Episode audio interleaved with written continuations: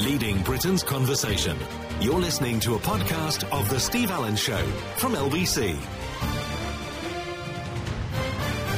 Eh, Macarena. I don't know why I thought that actually. I just had this thing about, you know, that song, the Macarena. I don't know. I just thought, the Macarena. I was thinking of these two old men doing the Macarena, and I thought, how cute at their time of life, you know, 60 and near death, to actually get into the music charts and it to go viral around the world. Which reminds me, uh, George Michael's got a new single out, which I think Chris Evans is playing on his show. They were doing this before he, obviously before he died, didn't do it, after he died, and Nile Rodgers did it, and they've now got the finished result, and so it's going to be aired this morning. I'm told it's actually quite good. I've not heard it. Also, there's a new number one in the charts. I don't know what I'm telling you this for because we've only just discovered that, um, what's her name? Megan McKenna.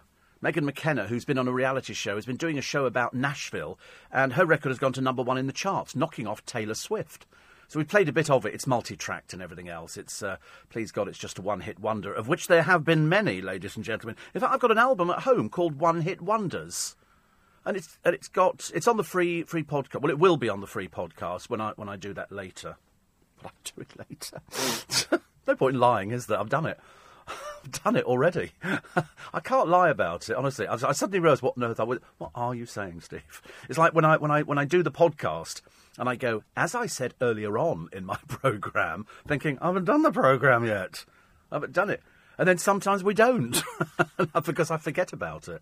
Can't have everything, can you? Anyway, it's one of those programmes. It's a bit lackadaisical. It's sort of we sort of wander. Sometimes we go down a particular route, and then other times we kind of turn into a cul-de-sac and stay there for a little while. Uh, so, what's life like for George's first day at school? You won't believe this. Each day starts with a handshake. For lunch, they have puy lentils. Puy lentils for lunch, and then there's ballet, which I believe is compulsory. But homework is not compulsory. What sort of school does that? Starting each day with a handshake. I quite like that. You know, in, in a strange sort of way, I, I quite like that as well. Uh, there's also the backlash, where it's come from, I've got no idea, over the mag chat. Cut the interviews, Meghan, they've said. This is Meghan Markle. This is the one who. I've, I've got a £20 bet going on with, um, with somebody in the newsroom. A £20 bet that she will. I say she will not get married to Prince Harry and uh, other people are saying, no, she will definitely get married to Prince Harry. I said, I don't think he's the marrying kind. The only reason they're actually at each other's places, um, you know, doing whatever they, they do, jigsaws and, and the like, and painting by numbers, uh, is because they don't see each other very often. If he saw her every single day, he'd be bored out of his tiny, because that's what he's like. When he's had girlfriends who've lived over here, this is Prince Harry, incidentally, in case you're not following it, um, he's, he's been with them. Within a few months, he gets bored. He's seen out with them a couple of times. They, uh, they go back to Kensington Palace, here in after known as the Love Nest.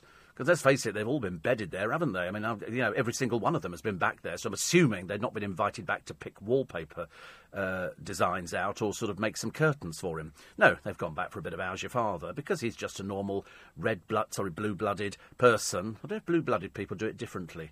Okay, ready? Ready. I don't know why I said that.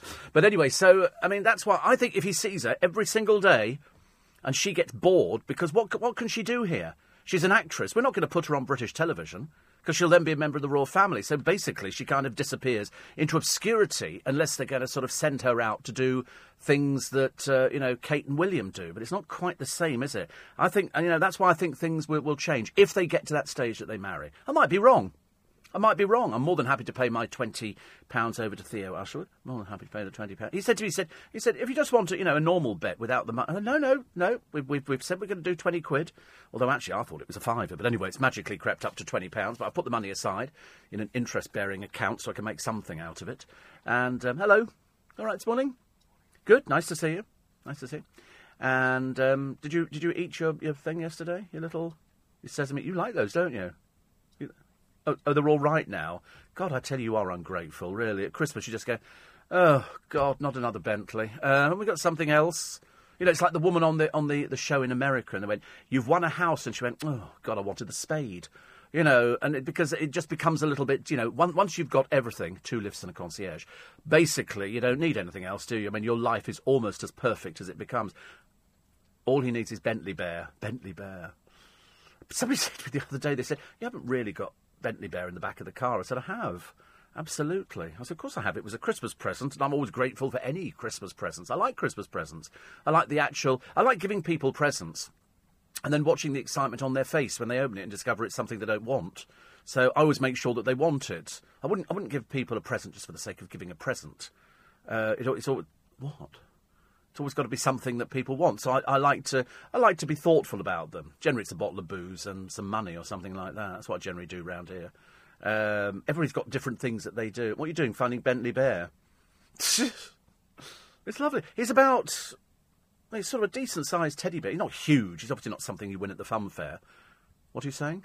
I nearly lip read that. What was that? It looks crap or something? Did I hear you say? No, uh, I saw your lips moving. I was not too sure. He's nice though, isn't it? I mean, he's he's dressed up. I might bring him in one day actually, so you can you can admire him. Although to be honest with you, he he does not venture outside the car at all. He doesn't go off walking. Um, but he's he's quite cute. I'm not normally into things like that. I've been to the bear factory before. You've been to the bear factory. That's where you can go and you pick a bear and then they stuff him in front of your eyes, which always is entertaining. And uh, and then you can dress them up in whatever outfits you like. And I quite like that idea. I know people think it's a bit corny, but I I think kids like teddy bears. You know, when when when people are sort of, what I could tell you're saying something. Is he upset? He's, he's upset by the, He's only 40 quid.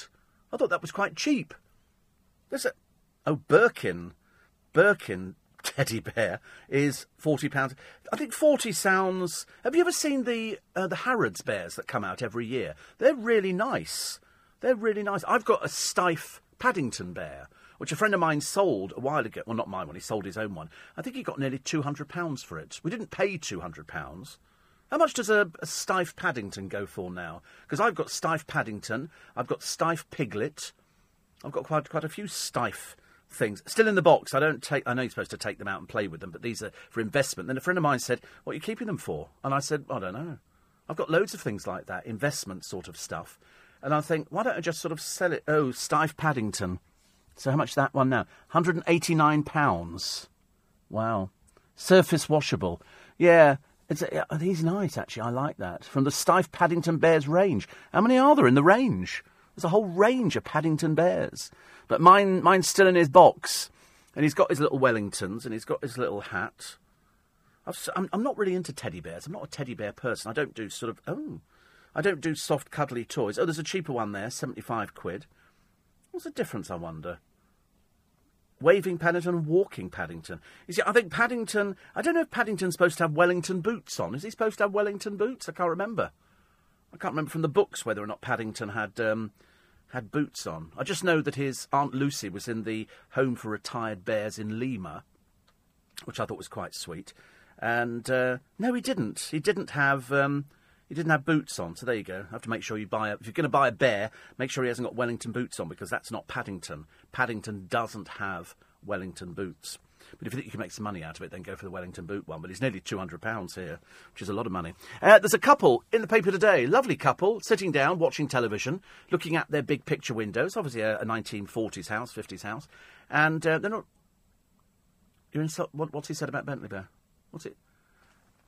Well, yeah, but he, he is he is fully dressed. He is he is no, he's he's he's got a cap on because he's he's like a, a mechanic. So um, no, it no. Oh, what's that one? Oh no, mine's in mine's in blue or is it grey? One of the two.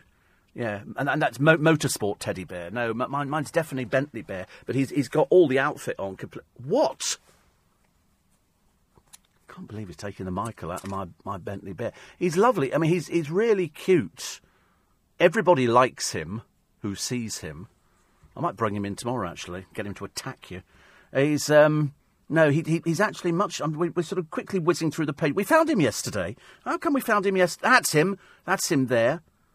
That's, that's. Oh, you like that one, do you? Yeah, because you feared waking up to a hospital food, didn't you? I can tell. Yeah, all of a sudden you backtrack. Oh, that one looks okay. Yeah, he's he's cute. He's I mean he really is. He's Bentley. got his little cap on and his little dungarees, and he's got the Bentley logo on there. He's cute. And I'm not even into cute things. I mean, I'm seriously not. You want to see the people I work with. You know, cute would not be describing it. No, I'm sorry. I don't want to be rude about it, but, you know, let's face it, there's not much looking in this department, is there, around here? There's not, you know, none of us are lookers. Come on, come on. Sit there, go. I can see Julian go. Well, actually, I think I'm quite good looking. I think you look like Bentley Bear. I think he's cute. I think he's cute. I mean, he doesn't. I mean, I have to point point this out to you, Julian. He doesn't actually work on the car. Okay, he said he said it's just a stuffed bear. That's all he does. But he he's very. I'm going to bring him in tomorrow. You can all see him, and you can all be introduced to him. Yeah, we could take a picture. Yeah, he's uh, he's really cute. When my brother and I've had him for about four years, and but he doesn't go anywhere apart from the car or the boot. He just sits there, and because in the back seat I've got an, an arm, like an armrest, you pull out in the middle to separate the, so it could become two seats in the back as opposed to one long bench seat. And he sits in that in that bit there. But now I found out how much my. I think my brother must have paid less because it was a few few years ago. Nice though, isn't it? When you've got things like that, you must have toys at home that you know your parents had, or they sort of passed them on. I remember buying um, um, a penguin for my mother years ago for why I've got no idea. I suppose as a child you buy things, and he was called Snowflake, and he's a little penguin, but he's got a woolen hat on and a scarf. And he looks really cute, but he was called Snowflake, and uh, and we we've still got him. My mother used to have all these stuffed toys sitting on a chair in her bedroom, and uh, so we still got him. I don't throw anything out like that. As far as I'm concerned, if it was your parents, you hang on to it. So I've got the furniture. Well, I've got half of it. My brother's got the rest of it. Uh, what else have we got? Oh, the Queen's Bentley's up for sale. Oh, Pikachu. You've got a Pika, Pikachu Pokemon. Really? How big? How big? It? About three foot six, is it? Really? Do you know? I never got into Pokemon. I can't even remember what it is. It's uh, it's a, a Japanese cartoon game thing. Do they speak? They they don't. Oh right, they don't speak in it. Oh, in the series, but the toy doesn't. 54, 64 pounds, 15.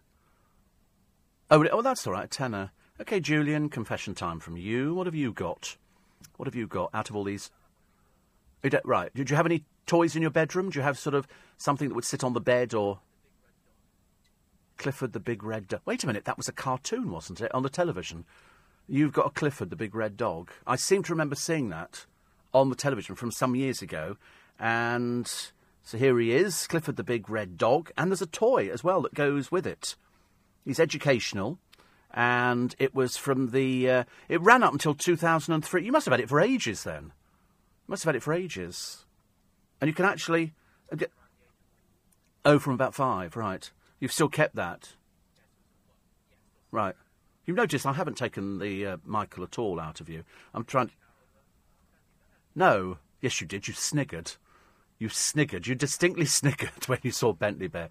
Oh, the scruffy one. I quite like the big red dog. I'm, I'm quite. I'm quite into that. I think that's quite nice. I, I tell you who else I like. Winnie the Pooh.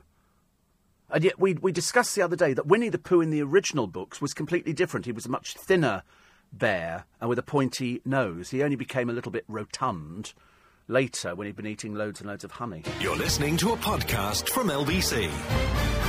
Morning, everybody. Nice to have you come to. Oh, so the couple. So they're sitting in their uh, in their sitting room and they're watching television. And they're a couple who like to watch television. They have the curtains open because nobody really closes curtains nowadays, do they? Well, not many people.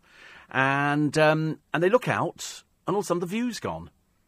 They've got a blooming Virgin box outside there, which is grey, and it obliterates their view. And apparently, it's all perfectly legal. Virgin don't need to seek planning permission. But you'd have thought somebody would have had a little bit of common sense, wouldn't you? Come on, Mr. Branson, you can sort this out. You know, and, and sort of not put it so that when they look out their window, they're an elderly couple. They've actually got something to look out to, not a blooming great big Virgin box. I mean, it's ridiculous. I know they don't need planning permission, but somebody somewhere must have had a brain cell, and they must be thinking about it. Why's that gone there? Wait a minute. Uh, eight. What am I doing here? I don't know what I'm doing actually. I, I think I've, I've sort of lost the. I've lost my, my texts. Have I done this, or has somebody else done this? I don't know whether I've done it. I can never tell in the studio. Wait a minute. Let me let me see if I can do it. Oh, I found it. I found it. I've done it myself. I've done it myself. That's absolutely unbelievable, isn't it? It's twice I've managed to do things all by myself. Uh, somebody says, "Do you have a plastic red nose at the front of the car?" No. Why would I have that? No, I don't have a poppy either. I still see people driving around with poppies on the front of their cars. And uh, somebody says, I went Christmas shopping yesterday, Steve, managed to get a few bargains. The advice is get in early, wrap the presents, and then when December comes, you go and enjoy the festivities. Go ice skating and drink mulled wine and laugh. Yes, I mean, I, I mean, I'm not saying you should start wrapping things now, Kim, I think that's a, a little bit too soon to wrap. Although I do enjoy the process of wrap. I do my, my wrapping on my bed. That bizarre. And I bought some paper a few years ago, and it's beautiful. It's absolutely stunning paper, and I suddenly realised that the more glam the paper is, the less chance there is of the sellotape sticking it together. So I then got glue dots, and then that didn't work. So I bought a glue gun, and you can have amazing fun with a glue gun. I'll lend it to you, Julie, when you wrap my present for Christmas. You know, I'll I'll I'll bring the paper in for you and everything else. Do you give Christmas presents? Do you do Christmas presents? Oh, great, fantastic. I'll do you a list. Okay, there'll be a list of shops that you have to go to. One will be Jo Malone's, the other will be Ben Penhaligon's, okay, and the other one will be the Bentley Bear shop, okay, to try and maybe get a companion for Bentley Bear. So there's a motor. Oh, I don't want a motorsport one. That makes you look like a petrol head if you have a motorsport bear. I don't want. I don't want something like that. And then you, in turn, you give me your list for what you want for Christmas, and I totally ignore it. I can't remember what I gave you for Christmas last year. What did I give you for Christmas? Money. You see, money. So it does the job, doesn't it? It's so easy. Just give money to people because people are very appreciative of money. So for you, sesame snaps. whole box of sesame snaps. Not quite as exciting. You get a whole box of them for a fiver. I was amazed actually how, how cheap they are, but but quite delicious.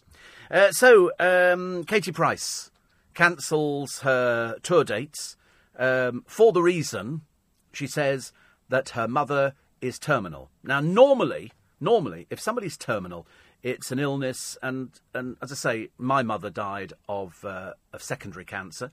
She was terminal. Uh, she went to see the consultant, and she said to me, "Oh, she said I knew it was back. I knew it had come back. You can just you can just tell." And um, and so she was three months uh, from from diagnosis of the secondary cancer to her dying. It was literally it was as fast as that. So in the case of Katie Price's mother, she she's got an illness, and they've said it's terminal but it's not fast. It's between three to five years. So that's actually quite a long time. There are people who've probably got other illnesses, and they'll they'll probably go before that. So three to five years. So in between dealing with the divorce, which actually I don't think is any hardship for her at all. She can't wait to get rid of him. Um, she's now got her mother, who is I don't know how old her mother is. I think she's she's fairly old, isn't she? She's I mean she looked to me as if she was maybe mid sixties. I say fairly. Good God! I mean I'm well anyway, and. Um, or is she older than than sixties? I can't remember actually whether or not she's uh, she's older than sixties. Difficult to find out. I'm having a quick look. 64. Oh, right, 60. Oh, well, 64 is not very old at all, is it? So she's, she's got between three and five years. So Katie Price, who thinks she's got her own television programme, goes on there, puts, puts her mother on, and uh, although whether or not the pictures were from some time ago and they've just sort of put it back on again, I don't know. But they've uh, sort of said uh, she's going to cancel the tour dates at the moment and then re re put them on in November. I don't quite see the purpose of that. You know, what, what's the difference between now and November? Because if her mother's got, you know, minimum three years left, three to five years, they don't know. You have to watch her, an illness. And so I don't know whether or not it was wise cancelling. Of course, the fact she had loads of seats left might have had something to do with it. And so, uh, with the uh, divorce, which I think she talks about Kieran on stage to the few people that bother turning up to these things. So I'd be very surprised if they reschedule. Very surprised. Because presumably, if her mother's got a terminal illness, she's going to go through various stages. By, by November, she might not be very well at all. We don't know. You really don't know. It can be anything up to three years. 84850 steve at lbc.co.uk. Dean says, I thought Jacob Rees-Mogg's comments were already well known. I've known of his beliefs when he made comments on, uh, on a documentary. Yes, I thought so as well. I thought so as well. And um, th- he, he says he's com- uh, completely opposed to abortion, including in cases of rape or incest. He said it was morally indefensible. He says life is sacrosanct and begins at the point of conception. Why is it people want to preach to us? Why is it that people want to patronise us and tell you something about, you know, you and your body? He says, I'm a Catholic. Well, good, you can be a Catholic. Nobody's complaining about that. But keep your views to yourself. He's also been asked his views on same sex marriage, which, of course, he opposes. You know, because he's a Catholic, and yet I know loads of gay Catholics. Let me tell you, it's a veritable fairyland over there in Vatican City, ladies and gentlemen. Don't make no mistake about it, but it's just we don't talk about it, okay? So, asked whether his opposition applied in cases of pregnancies resulting from rape or incest, he says, I'm afraid so. He says that uh, women's abortion rights under UK law were not going to change. He said that the party was more tolerant of religious views than the Liberal Democrats, whose former leader Tim Farron quit after facing repeated questions about his views on gay sex. What is it in people's sexuality that worries people nowadays? He says it's all very well to say we live in a multicultural country until you're a Christian, um, until you hold the traditional views of the Catholic Church, and that seems to me fundamentally wrong. People are entitled to hold these views. Yes, you are, but don't go on television talking about it. Don't spouting about it. You're alienating everybody. Spokesman for Theresa May says the PM did not agree with Mr Rees-Mogg, but said it was a long-standing principle that abortion was a matter of conscience for individual MPs to decide on. I mean, people like this, you see them sitting on the television pontificating, telling you how to run your life. Well, Mr Rees-Mogg, as they say in the business. Okay, not interested in your views on homosexuality. Not interested in your view. Just keep your views to yourself, and that way you don't make yourself out to be the biggest prat under the sun. Okay, it makes it easier that way. Because otherwise, you know, you're going to get trolled. You know you're going to get trolled. People are going to write all sorts of things to you. Chris in South Croydon says, uh, "Ain't Pooh Bear the greatest?" Yes, I I actually uh, I like Pooh Bear, but he doesn't. He he's changed completely. If you look at early teddy bears, the early teddy bears, um, named after was it Teddy Roosevelt, I think. Um, they look completely different. Their faces were very, very harsh. Very, you know, they looked like lean bears. But yet, when you see Pooh Bear later on, they've sort of rounded him off. So he's now he's a very content bear. I mean, as he sort of ages, I suppose, slowly but surely, he sort of sits there and eats his honey and does it. He just sort of wanders about doing his own little thing. But the early bears looked a bit mean. I thought so. I thought so. 84850 steve at lbc.co.uk. We feature all your uh, texts and emails, unless you're a complete buffoon, in which case you just disappear to the sin bin and you can write as often as you like, like James he says, uh, Are you going to discuss Christmas every day until January? Sure am. Sure am. And actually, yes, it, it says, Hi, Alan. Yeah, well, if, if you could learn to spell James, I'm assuming you're living in uh, in some sort of squat in Fulham. I think he thinks I'm called Alan. Poor soul, honestly. He lives in Fulham, but obviously he's not one of the well-heeled ones in Fulham. He's obviously one of the dimbos that we've managed to find. And uh, somebody says, um, "Do I listen to the Steve Allen Show or another one on another radio station?" Both coming on at 11 p.m. Well, you make up your mind on that one. I'm not. I never enter into competitions with other radio presenters. It's of no interest to me whatsoever. I have the biggest audience, and that's the end of it. And and on DAB, I think we're the third biggest in the world on DAB at this for this this uh, time slot. But I never enter into a competition. It's not a competition as far as I'm concerned. I never think, oh, I'm in, I'm competing with other presenters in the building because everybody's got people who like them and so it doesn't make any difference. I just happen to have more. Uh, so, other stories in the papers today uh, the Brits and the celebs trapped in the hell storm. 200 mile an hour winds, the worst hurricane ever. It happens every so often, doesn't it? Every so often you get a hurricane that comes in and, um, and it batters places and you watch it and you think, thank God I'm not there. But also, people go there. I think we are in hurricane season, aren't we? It just depends on what the severity is. But we are in hurricane season, so if you book to go to these uh, places, maybe for Christmas, James, or something like that, you know, take your own Christmas presents out there, you know, then that would be a slight problem. You should be warned. In fact, they did a programme on the television the other day about the great storm that we had. Do you remember when Michael Fish, was it Michael Fish, got it all wrong?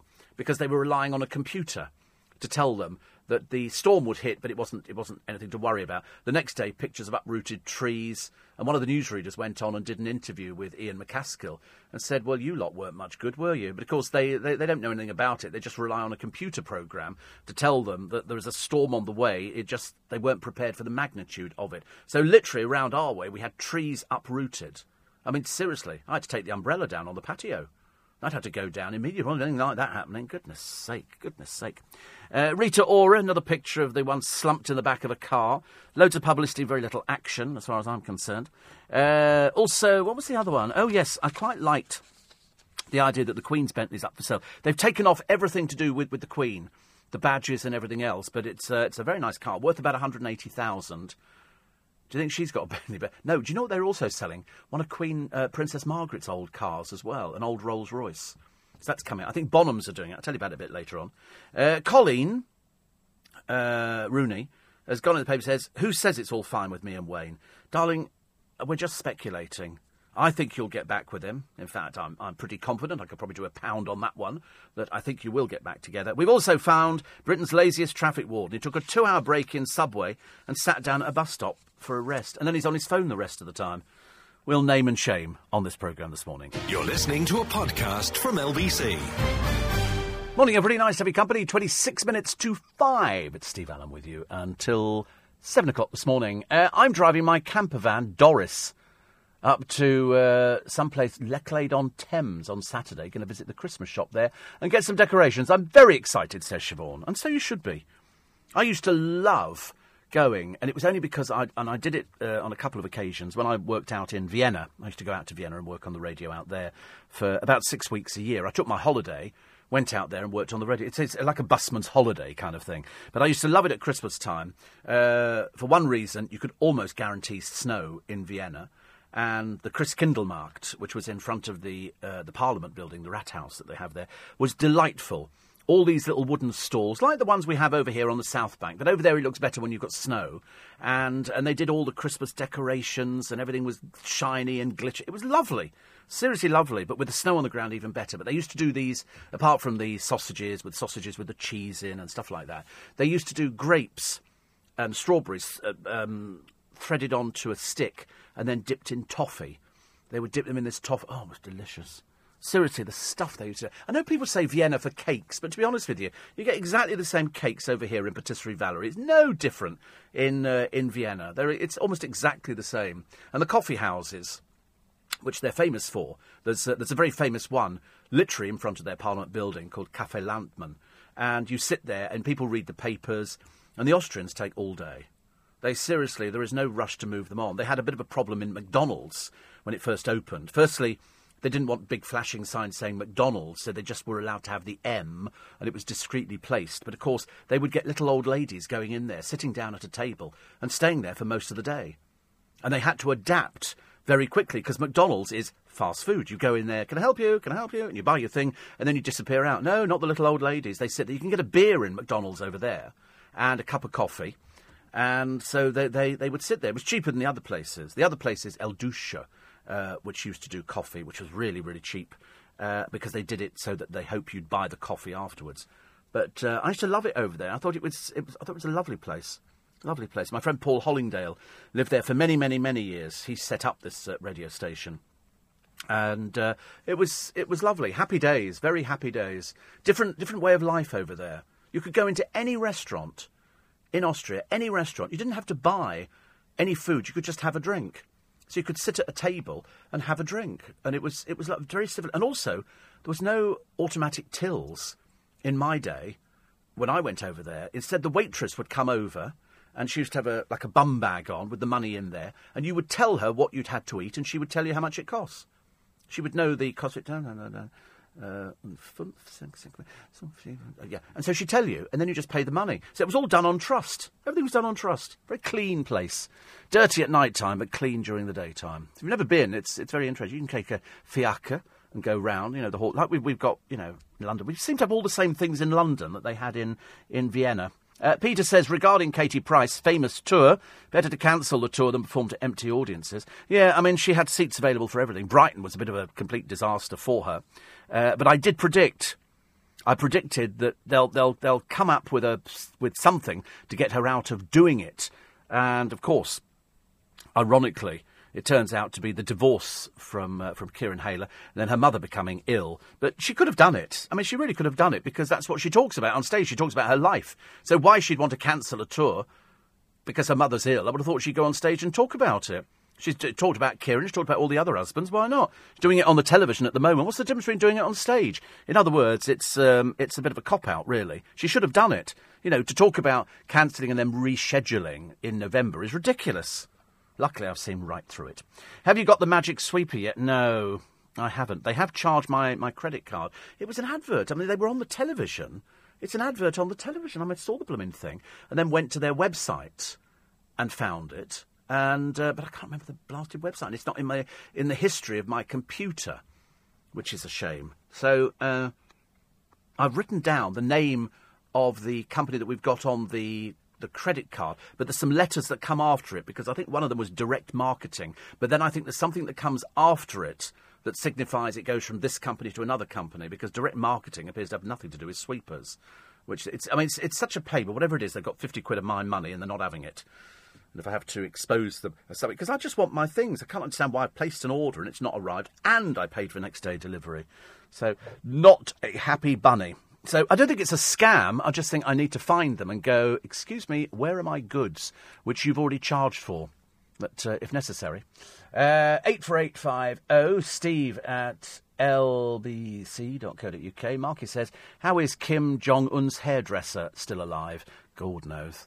A miracle in itself. I mean, he's the only one who's got this funny haircut, isn't he, in the country? Oh, look, there we go. Some people marching through North Korea. It's all just a bit of show, isn't it? It's all this sort of. They, they're trying to make themselves into a world power. Apparently, there are more sanctions coming in. They've now frozen all his assets. He looks like he should have his assets frozen. And they've stopped him travelling as well. So Kim Jong un cannot travel outside the country. Um, presumably they'll bury him there as well, I should imagine, like his father. It's all a little bit worrying. Uh, Matt says, I was in Florida this time last year. Feel very for- sorry for the people I met last year. I feel lucky not being there. Yeah, I've been to Florida. It's way too hot, Florida, isn't it? When you go in the middle of summer, I don't know how people cope. The heat is, is just unbearable. Absolutely unbearable. Not so good. The best bear ever is Baloo from the Jungle Book.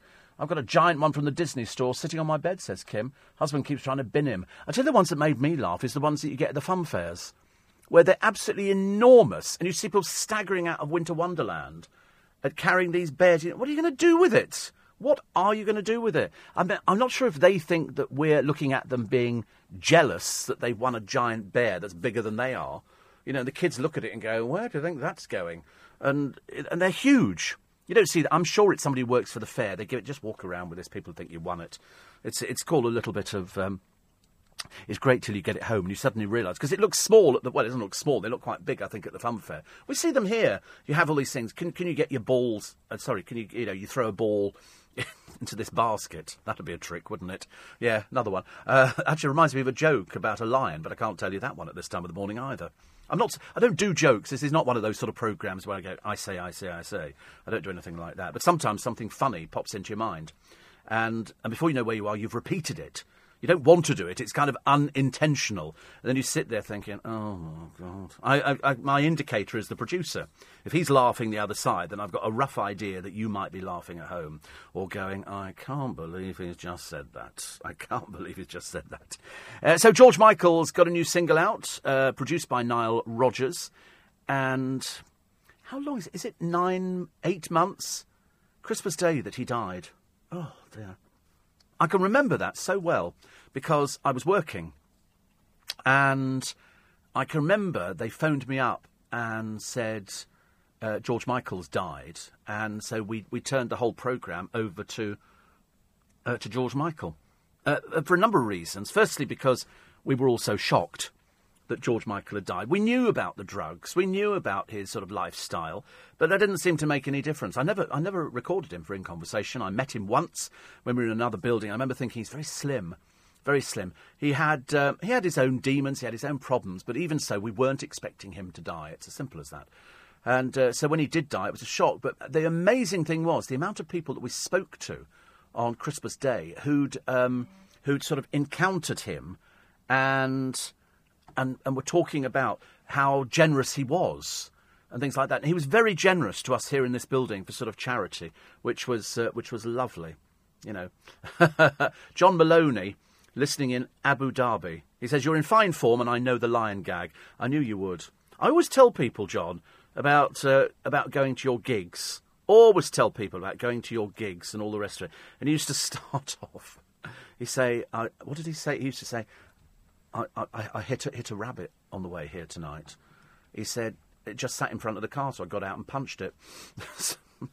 this this gag he would repeat, and I remember thinking, fantastic. I wish I, I, I, wish I had the ability to stand on a stage and have the and have the, the confidence to actually be funny. But it, it doesn't it doesn't kind of work like that. You're either funny or you're not funny. But John and I go back God, many, many years. Many, many. I can't remember how many years it is, but it's a long time. A long time. I like the idea you know the lion gag. I'd love to tell it. I just wonder actually what you're allowed to say on the radio because we don't appear to have a uh, a watershed, do we? There isn't there isn't a watershed on radio. I think all the time we we are supposed to we're supposed to keep something in moderation. But then you think, I, and more so when there are sort of children likely to be listening, which basically at the moment could be any time. But I remember on that morning, Antony Costa from Blue phoned in. He was in the car, he was going somewhere, and he phoned because I was with him when we saw George Michael. He'd come in to be interviewed by me. And uh, and then Boxing Day we did the show about George Michael's death because the, the news broke late on uh, on Christmas Day. But that was one of those strange things. I mean, the, uh, the amount of people who who listen to the radio, especially over Christmas, because people are travelling to relatives backwards and forwards. I'm assuming that John Moloney is doing a, a gig out there in uh, in Abu Dhabi. we do go back a long way. Seriously, it always amazes me. I was talking to a friend of mine the other day who sort of looks after my my accounts. I know. I said that to somebody the other day. They said, and they said, "You've got more than one account." "Of course, I've got more than one account. I'm self-employed. I've got um, I've got about four accounts. I have a tax account, which means that I keep my money in, in the tax account, so it's there for when the taxman comes a knocking. And then I've got uh, another account with an online bank. Then I've got a Scottish account." because I got worried that they were going to sell Royal Bank of Scotland and I was going to become Spanish, and I wasn't keen on that idea, so I started shoving money up into Scotland. So we've got an account there, so if, if it all goes belly up down here, we can shove it all up in Scotland. And, uh, and then I've got the, uh, the RBS stuff, which I've had because I was Williams and Glyn's, so I've kind of sort of evolved. I wish it was going to go back to Williams and Glyn's, but it doesn't look very likely at the moment. And so quite a number of accounts you know, household account, business account, spending account, all also you just end up with lots of things. There's nothing flash about it, but she reminded me the other day. She said, "When did your mum die?" Well, I can't remember things like that. So I had to ask my brother, and he said, "Well, actually, it's almost 25 years to the day. 25 years, which I mean to me seems like blimey. I can remember it as you do, things like that. You remember remember it like it was yesterday. And uh, 25 years. She said, Do you realise I've known you for more than 25 years? And I went, Oh, God. Why do people want to remind you of that? Because it makes you feel really old, doesn't it? More than 25 years. And I'll tell you where I first met her, in Joe Allen's. She was working for the bank, and then she sort of, she came, for some reason I took her out for lunch. Can't remember what that was about. Anyway, and then, um, oh, I wish I could tell you some of those conversations. But uh, Joe Allen's has now moved and I'm going to it actually very, very shortly. So, because I've not been back yet. I've been going there for 35, 40 years and uh, still not been back. So I'm looking forward to that. So I'll let you know. We'll do a review on it, let you know just how uh, good it is. Susan Calman's got a column in the Daily Mirror today. Apparently she likes Little Mix. Whatever. Whatever. You're listening to a podcast from LBC. Morning, everybody. You remember that person who wrote into me a moment ago saying, Who would you rather listen to, Steve Allen or this other presenter called Toby? And Toby's responded and said, personally, I'd listen to Steve. Which I think is quite nice. Do you know, it's such a, it's so odd. You know, we, we were trying to put a finger on this programme the other day and trying to work out what it is about this programme because it's not like anything else on LBC. We don't we don't do phone ins or anything like that. Mainly because it's it's five o'clock in the morning for God's sake, and the only people that you're going to be talking to are people who are heavily medicated. And and to be honest with you, it's bad enough with me being heavily medicated without a heavily medicated person talking to somebody who's heavily medicated, or they've just raised themselves up in the hospital bed. John Moloney reminds me of how long we've uh, we've known each other. He said at least at least twenty seven years can't be, can it really? 20, 27 years, good lord. 27 years. He says, the first time we actually met, I'd bought a dress from Woolies for my mum. She's, she's fine and still asks after you. I met her. I met your mum, didn't I, John? I'm, I'm 99% convinced that I met your mum. But uh, as I say, as we get a little bit older, the mind starts playing uh, playing tricks. Twenty seven years. Isn't that amazing when you think about it? Because the producer said to me, he said, "I turn twenty seven next month. It's his twenty seventh birthday." In other words, I started doing this program, and John, you were working, and he wasn't even born. How worrying is that? Why is it that everybody you work with nowadays? I'm not complaining about it. I'm really not complaining about it because I, I, was I like the idea that you can work with younger people because they, have kind of got a bit more energy. Some of them, and uh, some people haven't got any energy at all, and I seem to have more energy than them because I'm a morning person. That's what I do. I wake up in the early hours of the morning, and I'm quite happy. There is that time of the day where I just go clunk, clunk. I spoke to my boss yesterday. He phoned me, but I was on the train. And so I had to send a message back saying, it's one of those standard messages which just says, I can't talk right now. Because I don't want to have a conversation on the train in case there's somebody listening to my conversation. I don't want to do that unless I've won the lottery. and I'm going. Um, look at the 28 million pound house. Okay, I'll come and have a look at that one tomorrow. Then you put the phone down and look at everybody looking at you, going, "We really hate you. You won the lottery." I was talking to my friend Rich earlier on, and he's just had a car bill in. Something went wrong with his car, and he got a bill in and I think it was about 1,300 quid. He said the car's only worth about that. And the actual part for the car was about 400. The rest of it was labour. And he was he was not happy about it, which I can well imagine, well imagine, because you can't work out labour. I don't know why I've moved on to labour on cars, but anyway, I'm just sort of talking about all the people in this building because people come and talk to you, and they're all young. They're all young. This building is full of young. I must look like so old to some of them, but they talk to me. I think probably out of sympathy. They go, poor old soul, he's still going. But uh, if, if, if Toby recommends listening to this programme, that's okay. I'm going for that one. Thank you very much indeed. Toby with a tattoo. Uh, Steve, a few years ago, I went to Hamburg training, and the company took us to the Christmas markets afterwards. Amazing. So pretty. Everything you bought was wrapped beautifully. Yeah, I mean, I, I love I love the Christmas markets. They do coach trips over from this country. You can go and do the Christmas markets. Well, actually, they do them in Winchester here. It's not the same. You've got to go to Salzburg. You've got to go to somewhere pretty.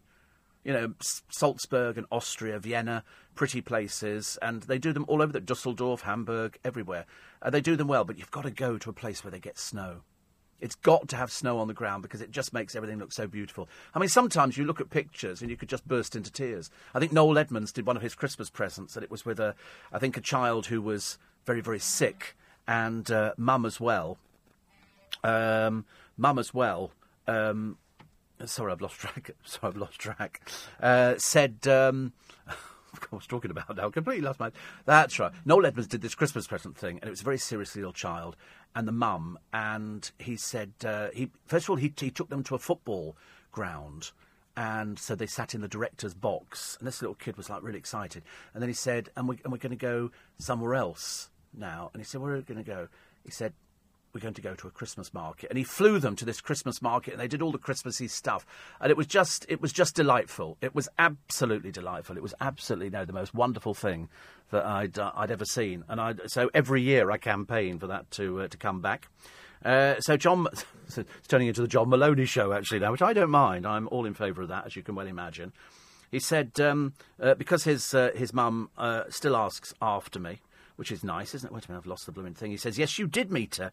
You invited her into the studio from the production room live uh, so, so she could show me the new dress. True. I thought, sometimes, you know, you do, I, I meet people and they go, I met you years and years ago. And sometimes I look at them a bit blankly because sometimes I can't remember. And yet, strange enough, I can remember something with me and John Moloney. I used to go to the Shaw Theatre to watch John doing his uh, his act, and he came into LBC, God knows how many times. I mean, loads and loads. I mean, he's now moved into a different sphere. He's so much more important now than he was in those early days. But he was he was just there was something about him. He was just cute, and he was funny, and um, and he just he just commanded a stage. He still does now. So there you go, John. That's that's your big big up this morning. Hope the heat's not uh, not too worrying for you.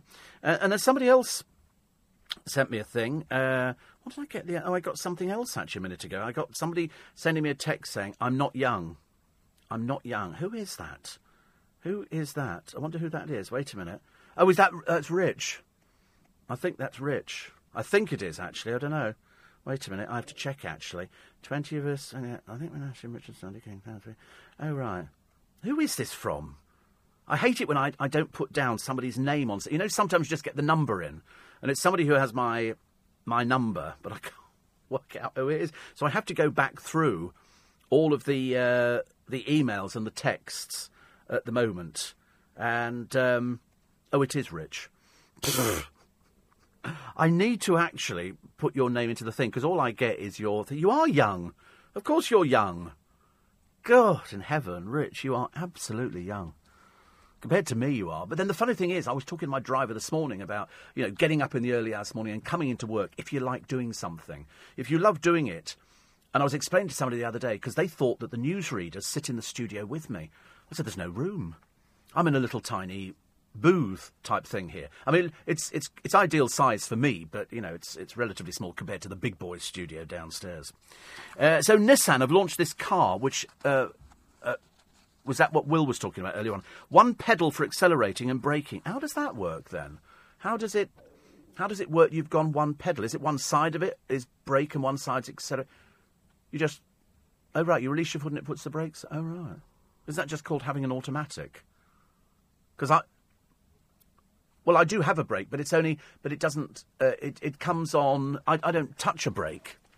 It just comes on when I, when I turn the car off, the brake is automatically applied.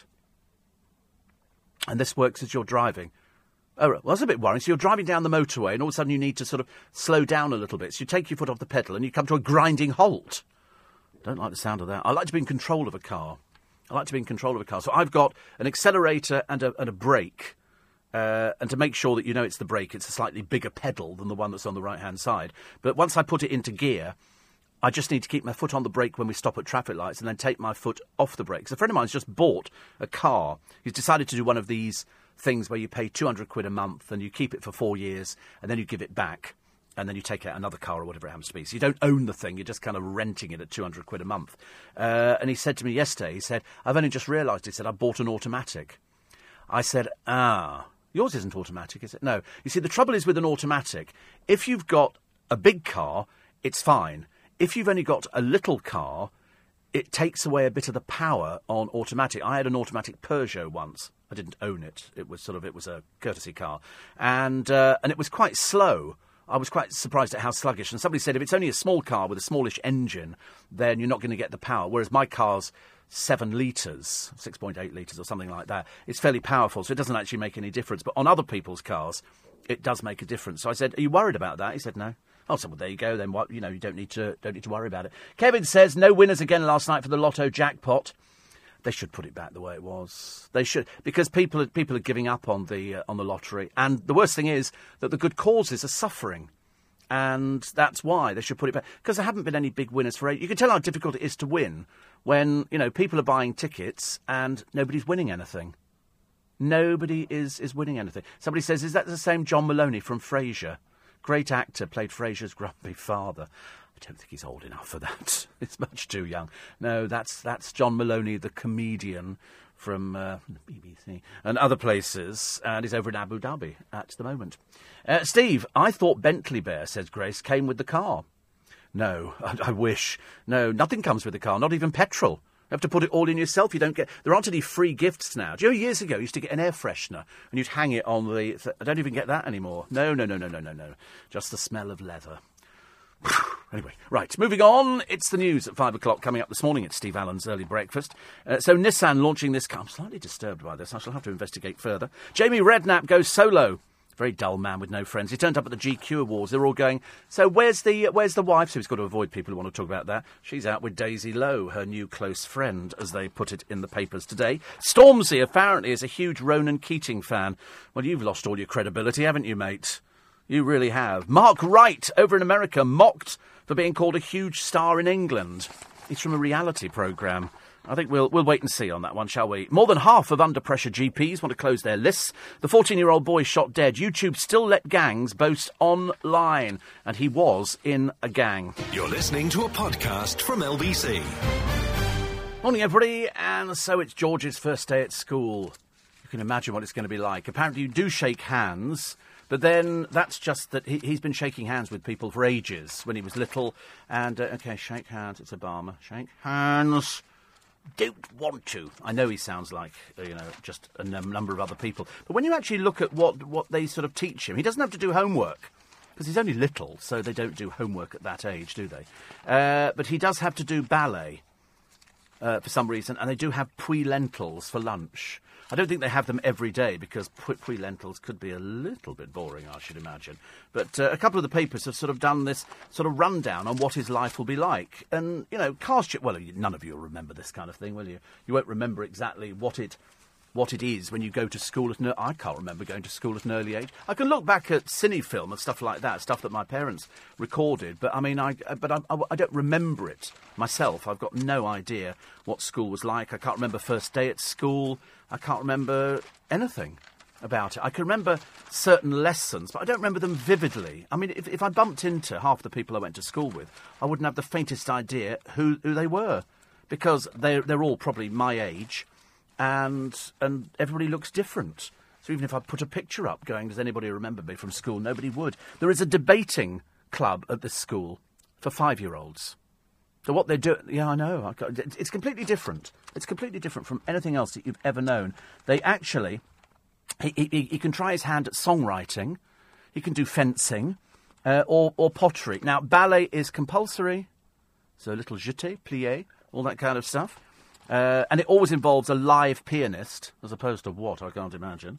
Uh, the school run is a nightmare because, uh, you know, they're, they're, they're, they're, they're very hands on parents. And it's like you can imagine saying, actually, our child goes to, oh my God, we're going to the same school as uh, as Prince George. He's in line to the throne. Okay, I mean that's that's you know, listen, in the yummy mummy stakes, this this goes up fifteen hundred points. I'm telling you. Uh, he'll be joined by his little sister. There is a school ski chalet. I mean, it's, posh. It's posh. He may sit in Cara's seat um, because there's been a school in this Grade 2 listed building on Battersea High Street since 1700. So it does go back a long way. Every day starts with a handshake.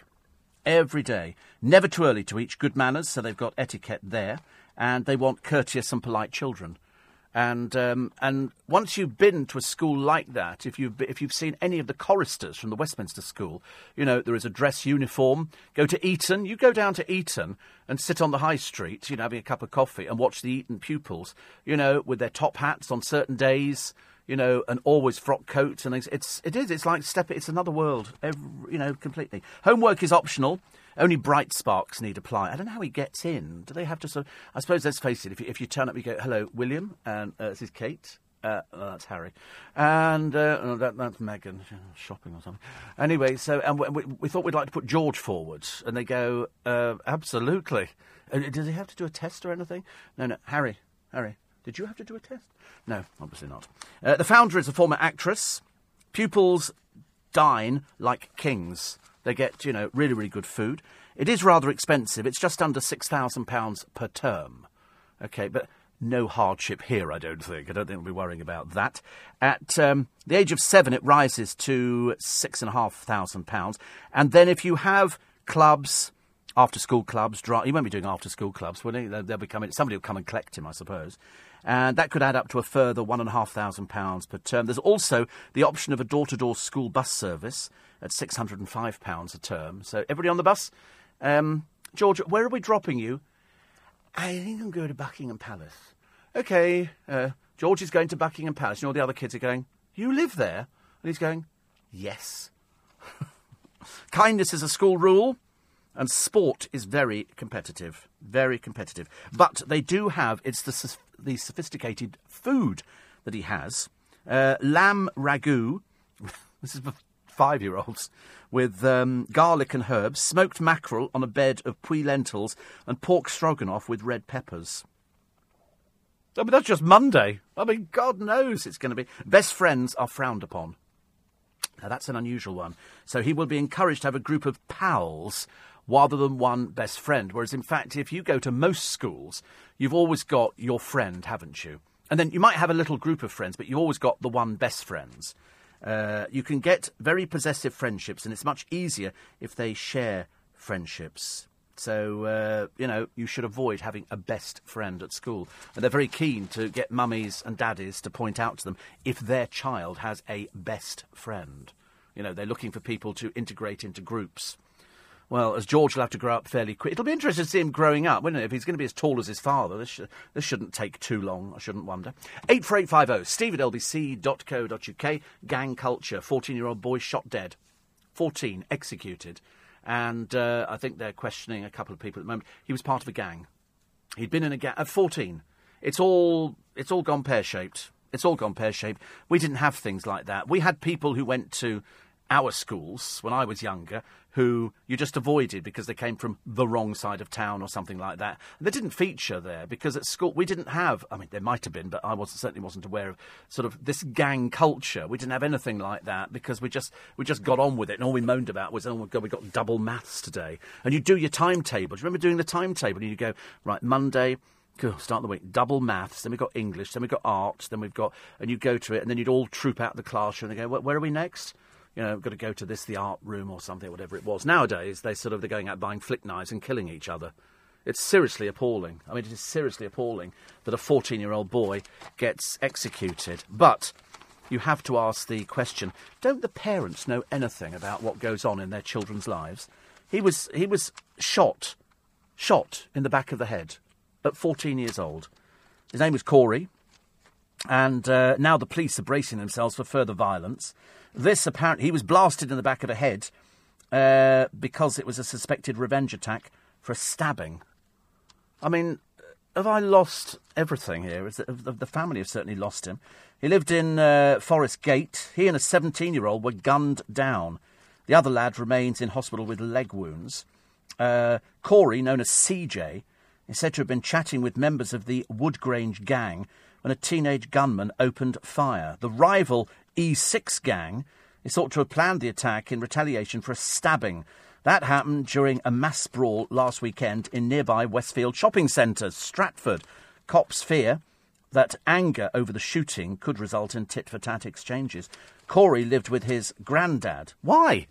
Why is he living with his grandfather? Where's, where's the parents?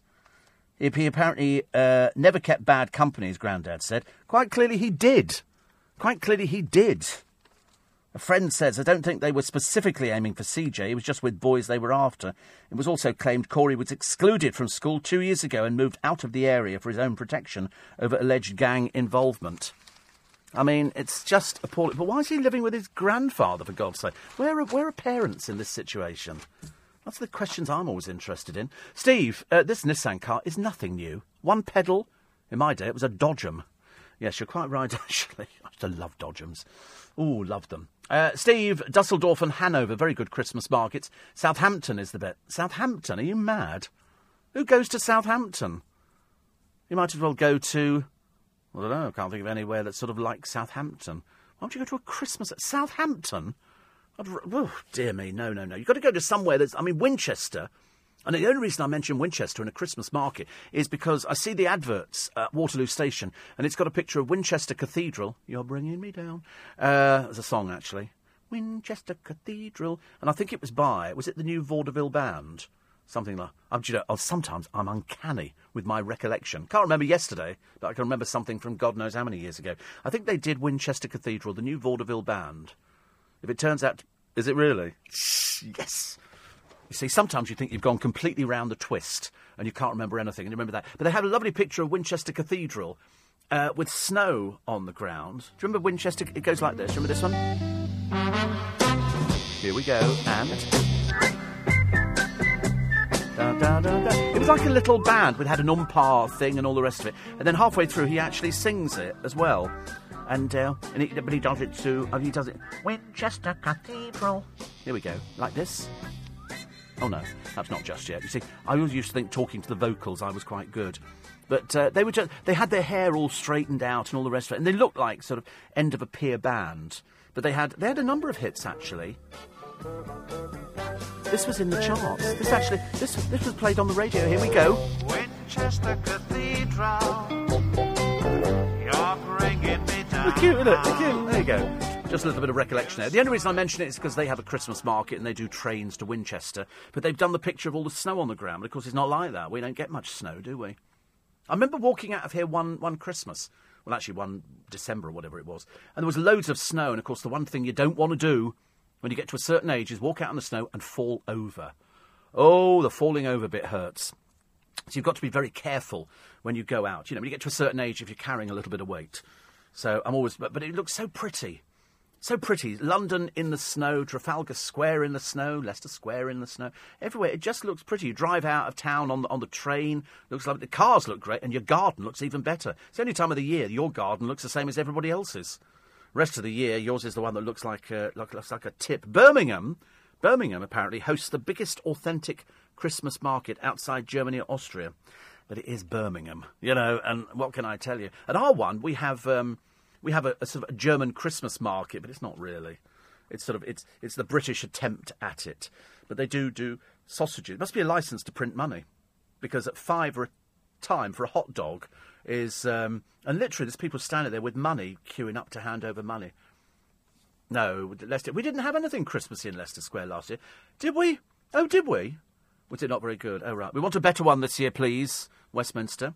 Actually, we must have had a premiere last night. So we had Mother was last night with who? Jennifer Lawrence. Because the night before we had the premiere with Judi Dench uh, for it, Victoria and Abdul, uh, which, as I say, is it's a super. You're going to love it. Judi Dench is one of my favourite actresses. One of my favourite actresses. I mean, you just you just sort of look at her and you watch her in something and you think, God, I bet you're great as a person. I've never met her. I've never met her, but I'm sure she's absolutely delightful. But in this film, she's great, and um, and she's lovely. So go see it. It's a true story, but a story that might not have been heard because everything about this man was obliterated. Every letter, if we kept them, God, can you imagine? Every letter that Queen Victoria wrote to this man, they burnt. They literally wiped him off the face of the earth. He got sent back uh, together with his wife and her mother. Uh, but he kept a diary which they didn't know about till years later. And it's such a, it's it's like a love story. She obviously quite fancied a little bit of the Algy father. She liked him a lot, and he liked her, and they got on well. But she'd also been very friendly with John Brown. She was very free with her affections, and she obviously spent a lot of time in the bedroom department, uh, having lots and lots of children. I think she had about six or something like that. But this film is very interesting because it deals with this relationship and how the people surrounding Queen Victoria dealt with it. You're listening to a podcast from LBC. Morning, everybody. Nice to have your company. 5.20. Are we well? Are you good this morning? Are you feeling good? Looking forward to the day? My friend says I agree with you about Victoria and Abdul. Lots of grumpy critics have it two stars. I think she had, though, nine children and 42... Gra- she was barely out of the bedroom. Wasn't she famous, though, dear friend of mine, for not recognising that lesbians existed? She didn't accept that lesbians existed. There was some, I don't know why, that sort of stuck in the back of my mind. So 42 grandchildren and nine children. I thought it was lovely. I, I mean, I'm really. I'm really big big fan of Dame Judi. I think she's sort of she's one of our, our treasures. Wasn't sure about the revelation about her sex life the other day, but when I spoke to Stephen Frears yesterday, which you'll be hearing this weekend for In Conversation, he uh, he said we didn't need to talk. She read the script, she came in, she knew her lines, and she did it and and that was it. There was no. They worked together before, but I've got a lovely photograph of them, which is them laughing during one of the uh, one of the scenes. But they did go. They went over to the Isle of Wight. They did film over there. Three weeks they were filming. He said it's so expensive, but um, so according to legend. Lesbianism was never made illegal in Britain because when Queen Victoria was shown the proposed legislation, she refused to sign it as she wouldn't believe that lesbians existed. Women do not do such things, she's reported to have said. Most historians have now agreed that the story is untrue. Oh, God, I've been dining out on that story for years. Oh, dear, that's, that's ridiculous, isn't it? Apparently, the idea that Victoria refused to sign the uh, MP Henry Labouchere's amendment to the Criminal Law Amendment Act until it had been de lesbianised. How is that possible to be de lesbianised? Is it easily dealt with? The monarch in the late 19th century didn't have the power to overrule Parliament. So we think the myth started in Wellington, New Zealand in 1977 to explain why a demonstration for lesbian equality centred on a statue of Victoria. Lesbians in this day and age, I ask you. what next? What next, ladies and gentlemen? Eddie Izzard, you're quite right, was fab as Nasty Bertie. But was Bertie was her son? Was Bertie? I'm getting confused now because she she dies, doesn't she, in it? You know, I don't want to ruin the story. Somebody said to me the other day, "Oh well, thanks for that one." Spoiler alert: Queen Victoria dies. I said, "Yeah, actually, the and also Abdul dies as well, but only after he's gone back home and after a while." So um, Edward the Seventh, uh, he died 1910, the eldest son of Queen Victoria and Prince Albert of Saxe-Coburg. Uh, Edward was related to royalty throughout Europe. Before his accession, he served as heir apparent. But um, Eddie Izzard is. I love Eddie Izzard. He's been in quite a number of films that I've seen, and he's a cracking actor. He really is. People just put. I find him really interesting as a person. Very interesting. I was watching a chat show the other day because I don't watch chat shows as a rule. Not not for any other reason apart from it's like a bit coals to Newcastle for me. And there's no sort of. I'm, I'm, I was trying to think who I would like as a chat show host, and I tend to go for the ones who aren't the chat show hosts, really, but they incorporate it into their programmes. So I like Alan Titchmarsh. Paul, Paul O'Grady is just somebody who's interested in the people he talks to. So it's just not like you know. It must be difficult if you're if you're doing a big chat show like Graham Norton uh, or like Jonathan Ross, and they say, "Well, listen, so and so's in town. You have to do them because they're a big star, and also if we don't do them, somebody else will do them, and then it'll look as though we can't get the guests." And so they do them, but you could tell that their heart is not in it. I mean, I sometimes get a guest where I sort of I, because I have to want to talk to them, so they send me the list, as you know how it operates, with a list of people. They say, "Who do you fancy out of this?" And I go, "That person, that person, that person." And ninety nine point nine nine nine recurring guests who come in are fine because they're in there to do a job. They're in there to promote their film, their play, their book, uh, whatever it happens to be. And and it's and it's I want them to have a nice experience. I don't want them to sort of go away going, "Oh, I didn't like that." And so so all of them over the years have been have been really good. Mainly because I'm obviously picking them quite well. Martin the White Liner says, I will always be young, because that's my surname. Aha, aha. Now we know. I never worry about people's surnames, though. Tanker driver Phil says, Greetings from a British truck thundering through the French darkness at Avignon, listening via the LBC app on my phone. Was wondering if an armed policeman would be sitting at the back of George's classroom. Well, I don't know what security they've got in place. I mean, undoubtedly, the press are going to be out in force this morning. They're going to be out there because it's his first day at school. He'll turn around, they'll have the official picture taken with him shaking hands with the headmistress. That's they royal children have always done that. And don't forget that um, I think this morning is the first play of George Michael's new single. I think Chris Evans has got uh, got that one. Damn him! I wanted it. They didn't offer it to me. They didn't offer it to me, but there again, I'm sure he'll be very happy playing. I don't know what it's like. I just know that Nile Rodgers has, has sort of finished it off. Uh, will Will George get back in the charts? That's an interesting one, isn't it? Do you think George will get back in the charts? It's it's uh, as I say, it just seems so strange to think that it's coming up for a year since he died. A year since he died, and still we don't know what the will says. And that was the bit that I really wanted to know about. I really wanted to know how much money George Michael would have accrued in his lifetime because I should imagine it's a, it's a fair bit, a fair bit. But he was very generous, as you know. We, we've talked on the programme before about how generous he was to uh, to some of our, our cha- charities here in Leicester Square. And he would do it anonymously, he wouldn't tell people. And then other people came forward after he died to say he helped us out with this. And he just liked doing it. He wanted to make his money work. So that's why I'd be very interested to see. I think this is an old will. I don't think George had any intention of dying anytime soon, and I think this will probably goes back a little a little way. Yeah. Uh, Steve, any chance of getting Debbie Harry in for a conversation? Says Martin. I don't know actually. She's not come up on my radar at the moment. I normally get an advance heads up on you know these people are coming into town. Would you be interested? And then what you have to do, they they then again, so it has to go to them, and then they have to go right. If we come into global, then we can do that, that, that, and that. We're not really going to have enough time for that one because that's a bit too long. But we can do so. You sometimes you, you get them booked in, and then sometimes they go because of time. It's sort of it has it has the the knock on effect. It was like that with Naomi Campbell. who, who was so late at the time she should have started the interview, she was still at home. That's called just bloody rude, as far as I'm concerned. It's like them, them saying, I'm terribly sorry, Steve Allen starts at four, but this morning he'll be starting at six because he's actually still in bed.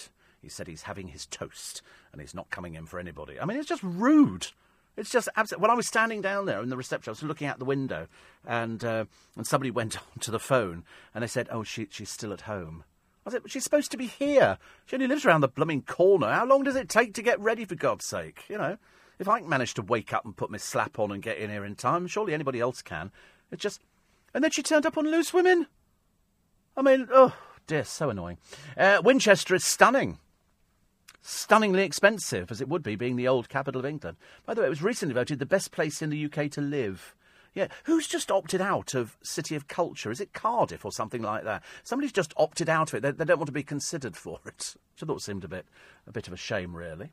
Uh, just going back to uh, to Phil, he says, uh, "I can't wait to get back to good old Blighty." My God, we're old-fashioned, aren't we? I like being old-fashioned. I don't think there's anything the matter with that at all. Uh, Steve, in some schools, every day starts with a milkshake. I wish wish my school had started with a milkshake. Oh. Um, and and then Steve says, actually, the actor who plays Frasier's father is John Mahoney, not Maloney. Just saying. Just saying. Thank you very much indeed. We like to know these sort of things. So there we go. So uh, recent attempts for Cardiff to bid to be both UK City of Culture and the European City of Culture, and uh, they've said it could bring 75 million pounds to the city, but they will not bid for the title of European City of Culture. So there you go. They don't want it. I don't know why. Actually, I've never been to uh, to Cardiff. Uh, it, it's quite nice, is it? Roald Dahl was born there, apparently. Who's the one that they've just dug up again? Who's the uh, Salvador Dali, was it? Where there was this woman who is a psychic, sort of, you know, and she claimed that uh, she was his daughter because her mother had had an affair, and so they exhume him. I mean, really. And uh, it's proved she's not his, his daughter at all. They've actually done the DNA test. How embarrassing. Maria Pilar Abel Martinez, tarot card reader, says her mother had an affair with Dali during the year before her birth. So the judge in Madrid went, yeah, dig him up, you know, like they do. And, uh, and that's why I'm being cremated. I'm not. You can, you can do what you like once I've been scattered. Thank you very much indeed. And so they then exhumed his body, and they've done they've done tests. And um, he, he's in a crypt in a museum dedicated to his life and work. They do a lot of things like that, don't they? So certain sort of um, countries around the world. There's a there's a Roman Catholic place, I think, where um, the the body of this cardinal or archbishop or something like that is on permanent display. It's a bit like Lenin. Although Lenin's falling apart, apparently. I mean, he's, he's really in a terrible state. He's probably, a bit like Eva Peron. I don't even know where she is at the moment. She was lost for years, Evita. And then when, when they did find her, her nose had fallen off, so they had to sort of put that back together again. And we've still got Jeremy Bentham down at the, uh, at the hospital. He's in his little cabinet. But apparently there's not much of him that's original. You know, he's, he's sort of basically stuffed, as it were. And I think the little bits. He sort of pioneered some some way of embalming bodies. I don't know. Do you, do you think we should have a rogues gallery of radio presenters who've been embalmed, and we could all be. We could all be sort of cryogenically frozen and then come back years later. They can go. Because I'm not sure if I'd want to come back in. I wonder what radio is going to be be like in years to come. I wonder because it's it's changed so much. Over, oh, I'm missing the news now. But uh, i will come back to Eva Peron's body because I found out where she, where she is. She's she's all right, is she? Thank God for that. She was carried around for ages by her husband. He used to take her around everywhere. This is the wife. Don't laugh. You know, that kind of stuff. You're listening to a podcast from LBC. Uh, riveting. Just got a message from the, uh, the National Lottery. Congratulations. You've won a lucky dip. Oh, goodness sake, honestly. Nobody won, so it's another blooming rollover. I don't know what that takes it up to now. Anyway, can we just go back to Eva Peron's body, of where she is? Because for years, she was carried around by her husband. And um, in 1971, I think she was. They finally buried her, but anyway, they exhumed her, and she was flown to Spain, where Juan Peron maintained the corpse in his home. They decided to keep her in the dining room on a platform near the table. I mean, I, I know this seems bizarre, but you know, she was she was very famous, actually, and, uh, you know, so it's, it's uh, sort of, so we're having uh, something. Oh, uh, uh, Eva's here as well. Sorry? Eva, just right behind you on the table there. And so, anyway, Peron died in 74. His third wife, Isabel Peron, who he'd married in 61 and had been elected vice president. She was the first female president in the Western Hemisphere. She had uh, Eva Peron's body returned to Argentina and briefly displayed beside her husband, Peron's body. Was later buried in the Duarte family tomb in La Recoleta Cemetery in Buenos Aires. The previous removal of Evita's body was arranged by the Monteros when they, in 1970, stole the corpse of Pedro, whom they previously killed. They then used the captive body of Amburu to. Oh, it's so complicated. Anyway, they, they eventually, Evita's body got back there, and uh, the Argentinian government took very elaborate measures to make Peron's tomb secure. So the marble floor has a trap door that leads to. A, it's quite exciting. It's like it's like it's like um, you know um, Valley of the Kings or anything like that, isn't it? Um, so it leads to a compartment which contains two coffins. Under that compartment is a second trapdoor and a second compartment, and that's where Peron's coffin rests. Uh, one of the biographers write that the claim is often made that the tomb is so secure it could withstand a nuclear attack. It reflects a fear, they wrote, a fear that the body will disappear from the tomb and that the woman, or rather the myth of the woman, will reappear. So the tomb's marble floor, trapdoor, leads to a compartment, two coffins. Under that compartment, a second trapdoor and a second compartment. Imagine. They say it could withstand this nuclear attack. Might as well bury her in uh, North Korea, then, might we? Really, I suppose. Uh, where is she? Because he used to go around the world with her. She travelled with him, and there are pictures. You can go on to um, on onto Google and click on images, and you'll see a picture of her. Because when, when she she was lost for a while, and uh, and then she sort of came came back again, and they had to sort of re-embalm her. I mean, it's the most bizarre story. It really is the most bizarre story. A woman who came from nothing, and all of a sudden, there, she is on the. They are down, down a little bit, down a little bit. There, there, there she is. I mean, she looked, she looked rather strange. So they had to work on her nose and everything else to make her look look presentable. And she then appeared in this sort of. I mean, really, it's bizarre, isn't it? That you're looking at somebody who was so powerful, and uh, there's images. I mean, it, it really is bizarre. But uh, as I say, now she's uh, she's in a special place and nobody can get to her. I wonder if people go down and look at her every so often to go down. But um, interesting. So here she is in the Riccolotta Riccolotta Cemetery. So I, just, I don't know why I meant, why did we mention her? I can't remember what the reason was for mentioning Eva Peron. We're talking about Lenin. That's right. Another one who's, I mean, he really looks in a terrible state. I'd like to go there. Oh, that's right. I was talking about radio presenters. Perhaps we could have radio presenters embalmed. Do you, think that's a good idea? I quite like that idea of us sort of, of us sort of there, and uh, and you can have sort of like a rogues gallery. I mean, when you look at Lenin, and uh, also I think they did Mao Zedong as well. I don't think Lenin. I don't think much of him is complete at all. And it's so dark in this place. They've just sort of illuminated him. So he's sort of, uh, I mean, they, they, say he's actually looking better with age. I think they've sprayed him. I think he's been done with Mazola or something like that to make him look a little bit better because he, he was falling apart. Because after a while, you know, things start deteriorating.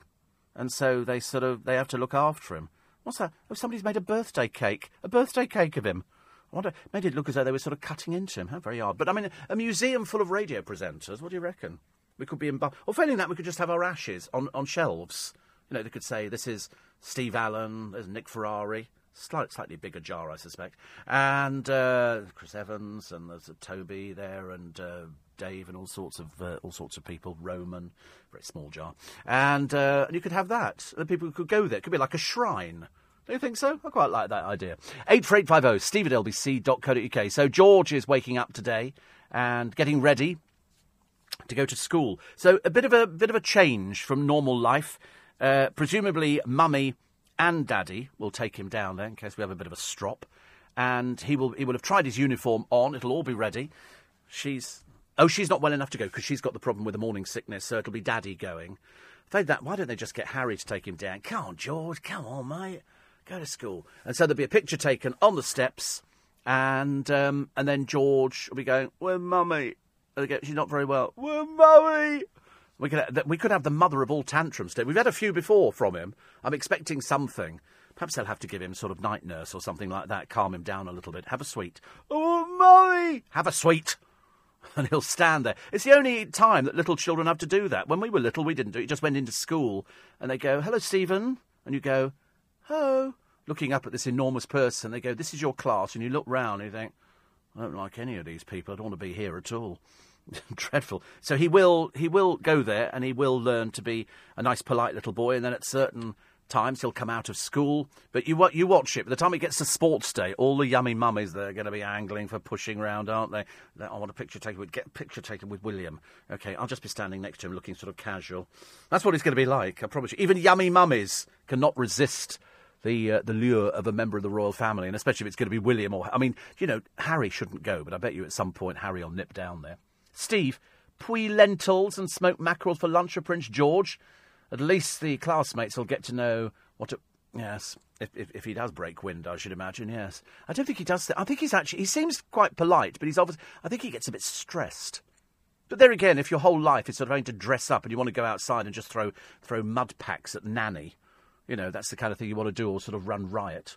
Uh, also, Kim says, Do you hate it when the clocks go back? Must be awful going for work and it's dark and going home and it's still dark.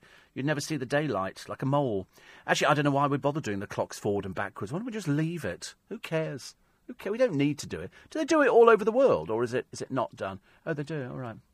Uh, Matt says, I went to Winchester Uni about 11 years ago. Oh, little Mr. Posh, are we? I went to Winchester. Yeah. It was called King Alfred's University then. Best three years of my life. Oh, so in other words, you just spent your entire time getting drunk and not doing anything, picking up girls. You know, that's what university life is like, isn't it? I don't believe anybody does very much work at all. I think they just sort of go, they go, okay, I'm like uni. And then you're supposed to know everything, and then all of a sudden you don't. And then it's catch up time, and you go, oh my God, we've got the exams coming up very shortly. Um, Peter says, talking of dead bodies, are you ready for Halloween? Thank you. Yes. Actually, I d- we don't do Halloween very well in this country. It's only recently that Poundland have started getting involved, and so they do Halloween. The Americans do it bigger than we do. I'm not, you know, I feel sorry for parents who've got uh, children because they want to do Halloween. You get masks and makeup and blood capsules. And you know you get lollies shaped like fangs, or also the whole thing has just become commercialised. And I'm not really sure why I bother with Halloween. I couldn't really care less actually. Doesn't. But I went to Costco the other week, and they've got a huge dummy, a mannequin thing. It towers about nine feet tall, and when you walk past, it goes, "Come into the house," and you're like, "Oh my God, Father, who buys that?" Me. Me, got it at home now, getting ready for it. Trick or treat. I don't mind the trick or treating. I just electrify the door buzzer. It makes it so much easier. They don't bother with the following year, they just do it the once. It was designed to do dogs, actually. Thousands of tourists go and see Eva's grave every day. I did it when in Buenos Aires. It didn't lots of plebs inside, though. Well, no, you wouldn't all get in there. You've got to go through trap doors. They're making sure she's not going to be nicked again, thank you very much indeed.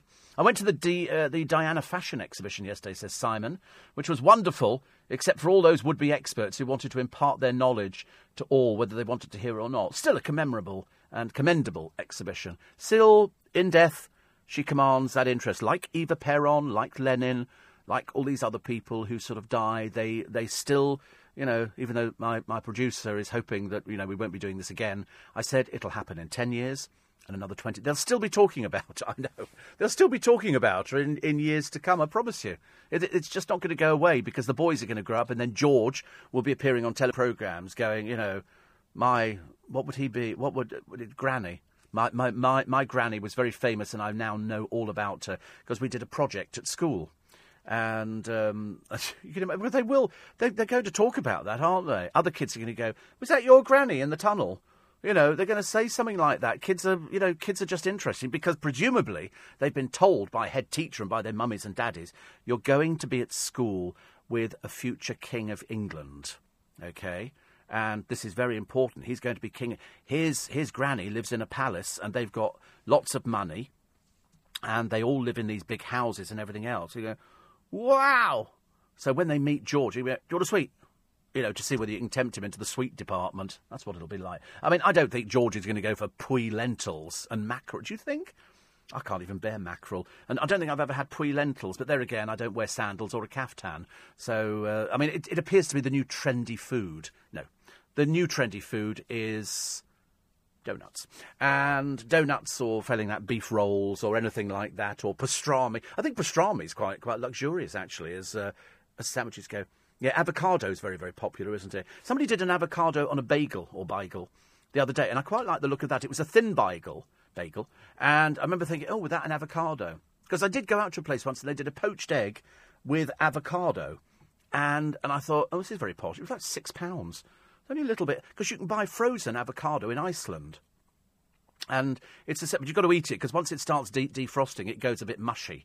So you could, and then you could just spread it on toast. It's supposed to be quite good for you because it's got the good, the good fats in it, hasn't it? But I, what do I know? Honestly, seriously, I know nothing. Every day I sit there on the settee in my pants, and I sort of sit there watching the television. I'm thinking, how did I get to this stage? It's not that I'm eating tons and tons of food. I don't sit down there shoving chips, you know, down my throat every five minutes. How does this happen? And is it your body metabolism?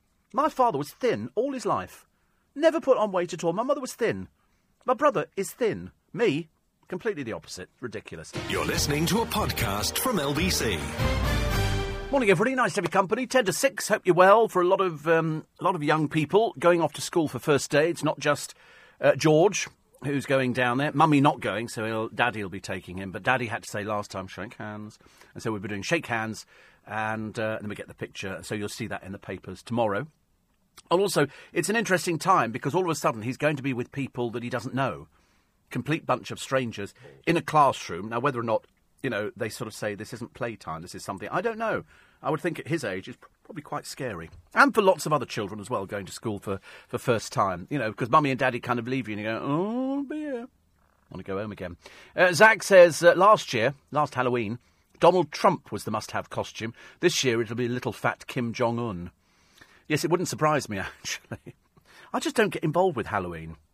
I don't. It, I think it's it's more more for younger people than uh, than sort of adults. My friends and I, Steve, go to a Christmas market every first weekend in December. Been doing it for years in France, but last year went to Winchester. It was lovely. Uh, the cathedral has an ice rink set up, and this year we're going to Bath, which is uh, which is meant to be uh, fab. And next year it's Benidorm, says Trish. Yes, you know ice rinks are so popular. Hampton Court Palace down the road from me, practically my second home because I love Hampton Court Palace. Um, mainly because you can wander about by yourself and you can imagine what it was like when Henry VIII was there. A rather nasty piece of work, but anyway, th- there was yeah. Ha- which one? Somerset House. Yeah. There's ice rinks all over the place. They also have a big one at the Natural History Museum, which is very popular. I mean, I don't do them. And they also have one at Winter Wonderland. I don't do that one either. Far too many people on the ice. I mean, and it's people falling over left, right. I don't know why somebody wanted to go there. You cling onto the barrier as you're going round, and you think, I mean, some of them just made me absolutely die laughing. You would stand there. It's the best entertainment going because some people try to. And then they fall over, and I laugh like a drain. I really do. Um, maybe, maybe your spread there's a very close friend of mine. Here we go. We now, we now get to the truth time. Uh, your spread, this is the, the bit, is due to an unconscious, sedentary lifestyle. What that mean? What that mean? What's a sedentary lifestyle? It says on most modern phones, excuse me, I don't have an aerial I pull up out of the phone. There is a built in step app. Check to see if yours has one, and if it does, have a look at how many steps you took yesterday. Oh, God. I can't. I'm not a fitness person. I'm seriously not a fitness. I will have a look for a step. A friend of mine. Ah, a friend of mine's got one on his phone, so I must have it on here. I'm not doing it now, but I mean, uh, because when we walk around Regent's Park on a Sunday morning, I mean that in itself is a labour of love, ladies and gentlemen. I can get to the other end and go, we're not doing that again. Let's go have toast. Let's go have toast and a cup of tea and some scrambled egg with with ketchup. But uh, and he said, oh, we've only done so many steps. I thought it seemed like a lifetime for me because I'm, I'm a bit naughty. I come into this building, I walk up the steps. Uh, because we've got a circular, semicircular kind of staircase, which gets me to, to where, where the papers are and the reception, which is fine. But every day, just to annoy me, they add an extra step. So by the time I get to the top, I'm exhausted.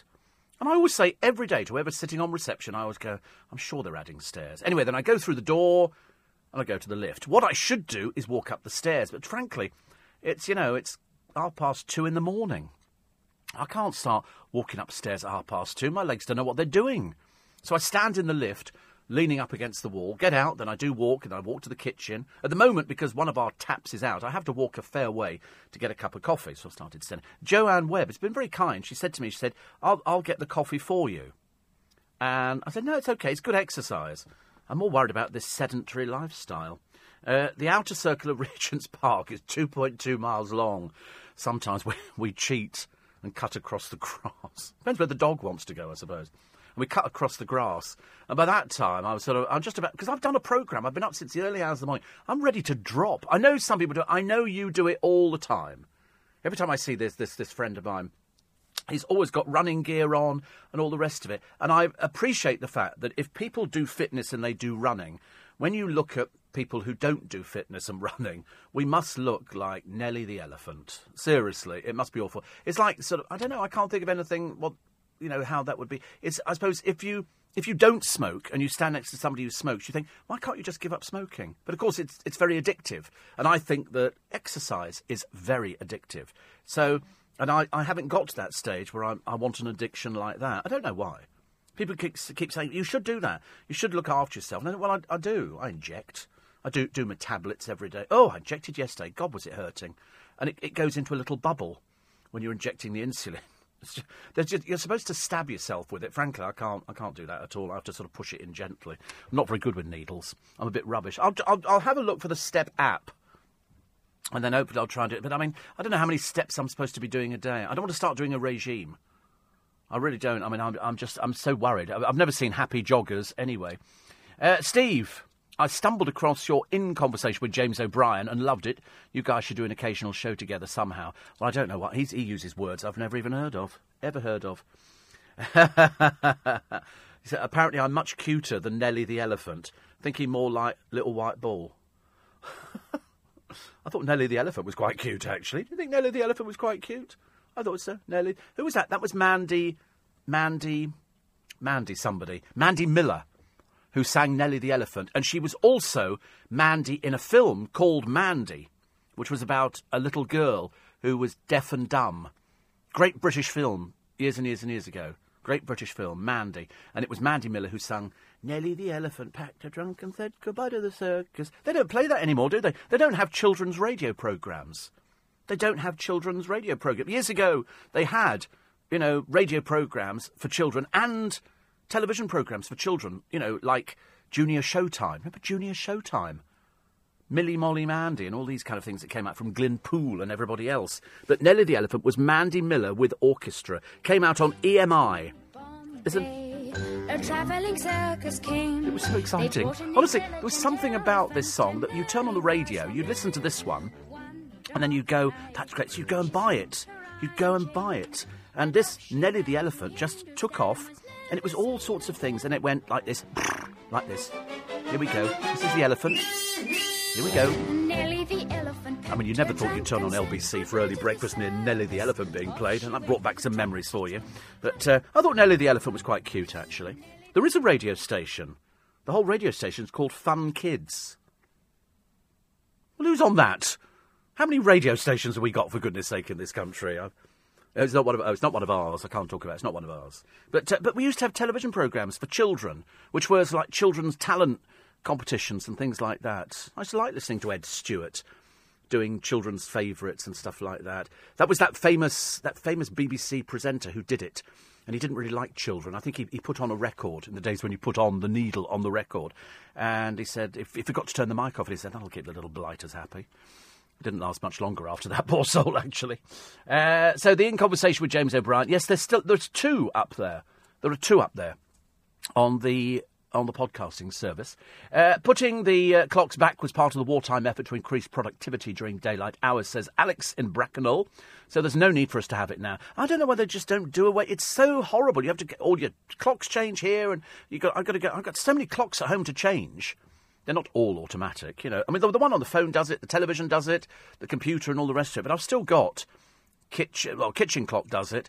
The clock on the cooker doesn't do it. Then I've got the clock in the bathroom, which is velcro to the wall because it's huge, and it's just like a fun clock. You know, I don't know why why we have things like that in the bathroom. And then I've got three in the bedroom, and then I've got the one in the car that doesn't change automatically either. In fact, actually, I've yet to work out how you change the one in the car. Perhaps it does work automatically. Because normally you open the glove compartment and I can change the clock, but I open the glove compartment in this car and I've got the sat nav stuff in there and the CD player. It's got a CD player built in. So you stack four in, you put them, you push a button and it loads them, sort of eats them, as it were. But um, I can't find where you change the. I'll have to get the, the catalogue thing out, the book, which tells you. Jennifer says, once again, woken up by my unborn baby, always between five and six, as per, using your show to soothe it back to sleep. Uncle Steve. Love your show, as always. Long term listener. That's what I like to hear. Thank you very much indeed. I get a lot of mums or people in hospital. Uh, Steve, as somebody who works nights, I usually wake up after 4 pm. That means in December I get about half an hour of daylight a day on the way home from work. If the clocks didn't go back, that wouldn't be such a problem. So I really hate the clocks going back. Who's that, you?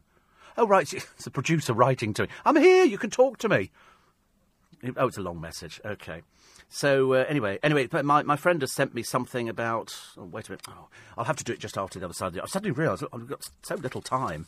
Moving on, aren't we? Now we're up to the seventh of September. The news at six. It's approaching at a pace.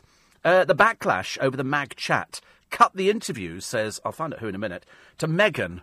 because she did the interview, and you think, oh, I don't know, was that the right thing to do? We don't want to go down that route, thank you very much indeed. But I think if they get married, and I've got 20 quid on the fact they won't get married, I think he's, he's going to go off her. He's going to see her every single day. Bit of a novelty. He's a bit of a fly by night, is Harry. He's sort of, he likes, he likes lots of different people. She's going to be bored out of her mind.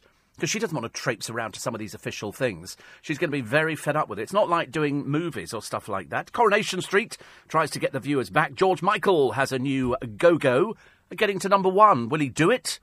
He could do, you know. He could do. You're listening to a podcast from LBC.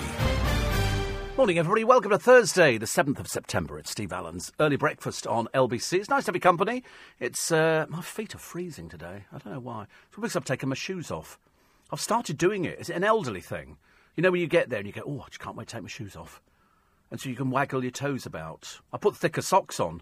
I think we're going into winter. I think we're definitely heading. It's only blooming September, and already I feel like it's winter. It's nice to have your company, though. Um, the female stars who want to see the BBC's pay gap data now. They've become very aggressive over this one. Uh, want to buy the Queen's Bentley? It's up for sale. Uh, it's worth about 180,000. I think it's an extended wheelbase, but they've taken all the Queen stuff off, and presumably Windsor Castle's been taken off the sat nav, just in case the driver can't find it uh, back there. Uh, and also they've got Princess Margaret's Rolls Royce, which she had for some years. That's that's uh, up for sale as well. Uh, also, the late George Michael, a new go go for getting to number one. His single's going to be played this morning. I think Chris Evans has uh, has got has got that one. Uh, also, Britain's laziest traffic warden. They've got pictures of him. Obviously, he's well known in the area. He's just sort of leaning up against it. He's on his phone. He went for two hours to Subway. But uh, perhaps he's allowed two hours. I don't know. Uh, sexism, sexism at the town hall, which we'll come back to. The devoted pair allowed to die side by side. I get upset by stories like that, but it's in the paper today, and it's, it's really quite sweet for them. Uh, and I've seen it before. We had another couple a while ago, didn't we? Apparently, Tony in South Norwood says 10,000 steps a day is the target. You are joking, aren't you? Actually, the funny thing is, I was thinking I've not driven my car for a week now, nearly a week. I think last time was last, um, when was it, Saturday or something like that. So I need to get some mileage done, don't I, really? Mind you, it's, the petrol, isn't it? And also the petrol tank's on the wrong blooming side on this one. So I've now got to go to a different side of the pump. I suppose I could stretch the thing over, but I'm not that kind of person. Uh, Stuart and Brenda Stuart and Brenda. Sorry, it's only because I've got an auntie Brenda as well, and you just don't hear that name very much, do you? You really don't. But uh, it says offers everything you hate, wrapped up in a sandy beach, covered in sun, an average of 95 degrees, all the food you can eat, and the drink and the drink you can't drink. But that aside, we do our thing, we work hard, and we spend as we see fit. Where is the new car coming? Where? Oh, they're in. Me- oh, they're in Mexico, are they? Good lord! I've never wanted to go to Mexico. It's never appealed to me. I just, just, I don't know why it doesn't appeal to me. I've eaten fajitas before. I feel that's as good as going to the country. Don't you think so? Fajitas and stuff like that. Are, they, are the fajitas the thing you wrap round and then you? Oh right. What's the matter with that? I don't feel I need to go to the country to eat more food. I can get it in M&S. Other places sell it, I should imagine. Uh, Steve, I used to think about that weight, and I thought at 20 stone I must have a slow metabolism, but after 10 weeks of Slimming World Fat Club and just adjusting a th- few things, I'm now 17 stone. What apparently goes in your mouth goes on your waistline. That's a worry, isn't it? I'm now a much happier, healthy 44 year old, and with a new four month old daughter and an active seven year old son, I can now keep up with them. Write down what you eat and record your steps, says Nigel Dunstable. Oh no, I couldn't. No, that's even that's very. It's like writing down how much you spend, isn't it? It's a, it's a similar kind of thing. You write something down, and I'm thinking, oh no, I can't do that. I'm not a writing down sort of person. Actually, I'm not 20 stone. I don't know what I weigh actually. I'm, I'm not, but I'm definitely not not 20 stone. I think I've got water retention. Practically carrying most of the River Thames, I think, at the moment. But 10,000 steps a day is the target. Oh, I can't do. I just, I just can't do fitness. I just, I mean, it just doesn't appeal to me. Nobody could ever make it appealing, unless they're running along next to me with a bucket of Kentucky Fried Chicken. And I, believe you me, I only mention that as a throwaway because I don't eat the stuff very often. It might be once every six months, which I think is okay. If I was eating it every day, it'd be completely different. But, uh, but I don't. Uh, Wendy says I'm at home here in Florida waiting for Irma to arrive on Saturday. Tomorrow we have to bring in lots of pots and plants on the patio and put up the hurricane shutters. I remember I slept through the bad storm in London almost 30 years ago, but somehow I don't think I'll be sleeping through Hurricane Irma. Slightly scared of the unknown and hope the house survives. If we have a power, uh, I will email you what's happening. Any Christmas markets in London? Oh, I should imagine so. They have the big one up at Winter Wonderland in Hyde Park, and down on the South Bank we have them. And you'll find that they're all over the place. I think you know we we might have we had one in Leicester Square last year. It wasn't brilliant. It was it was passable, but not. Producer didn't like it. He's sort of the benchmark, really. But uh, yeah, so listen. Good luck. Good luck. I know that a lot of the houses in Florida, all the new builds, they come with storm shutters. Whether they're going to be withstanding 185 mile an hour winds, I've got no idea. So we send you our best wishes and hope that. Uh, let us know. Let let us know how you uh, how you get on.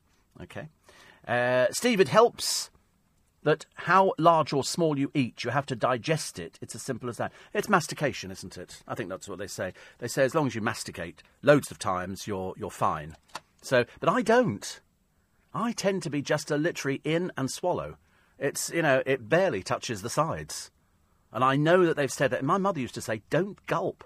Don't gulp your food, Stephen she used to say to me. And so, and that's it. But they always used to say, little and often. I said, well, that's basically how my life is, I'm afraid. but it's, it's supposed to be like that. Because I spoke to a friend of mine who's, who's been on one of these sort of diet things. And, and he said, it's just, it's educating your stomach to accept less food. But the trouble, and I'm not a great foodie. Seriously, I'm only eating once a day. I eat probably around two or three o'clock in the afternoon, and that's it till the following morning. I don't do a breakfast or anything like. Well, I mean, literally once in a blue moon, and it would be the blue moon. It's uh, it's as simple as that. So uh, I'm, I do not know where it comes from. I really don't know where it comes from. It's it's just it's ridiculous, isn't it?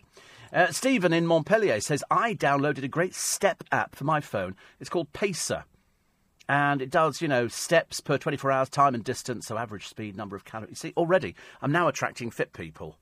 And frankly, this programme is basically couch potato time. I'm not one of these people, because otherwise it'd be boring, isn't it? It'd be boring. You know, be going, oh, he's not going on about blooming fitness again, is he? I just, I mean, I don't mind other people doing it. I'm, I just, it's just not like me. Um, Stephen, laugh like a drain. Where did that come from? Sounds like a question for James O'Brien's musical hour. What was that? Have I done something else now? oh, something just before the news. Oh, right. Listen, it's no good. People ask me the next day. They say, "Oh, you did something very funny the other day," and I go, "Well, listen." We can't remember things like that. I can barely remember today. Oh, that's the from sunny Crete. Anne says um, we went to visit Eva's tomb in April. Also visited the Eva Museum and uh, their achievement in the day, introducing an NHS system in 1947, a year before our own, and the huge support for the orphans and underprivileged. So worth a visit.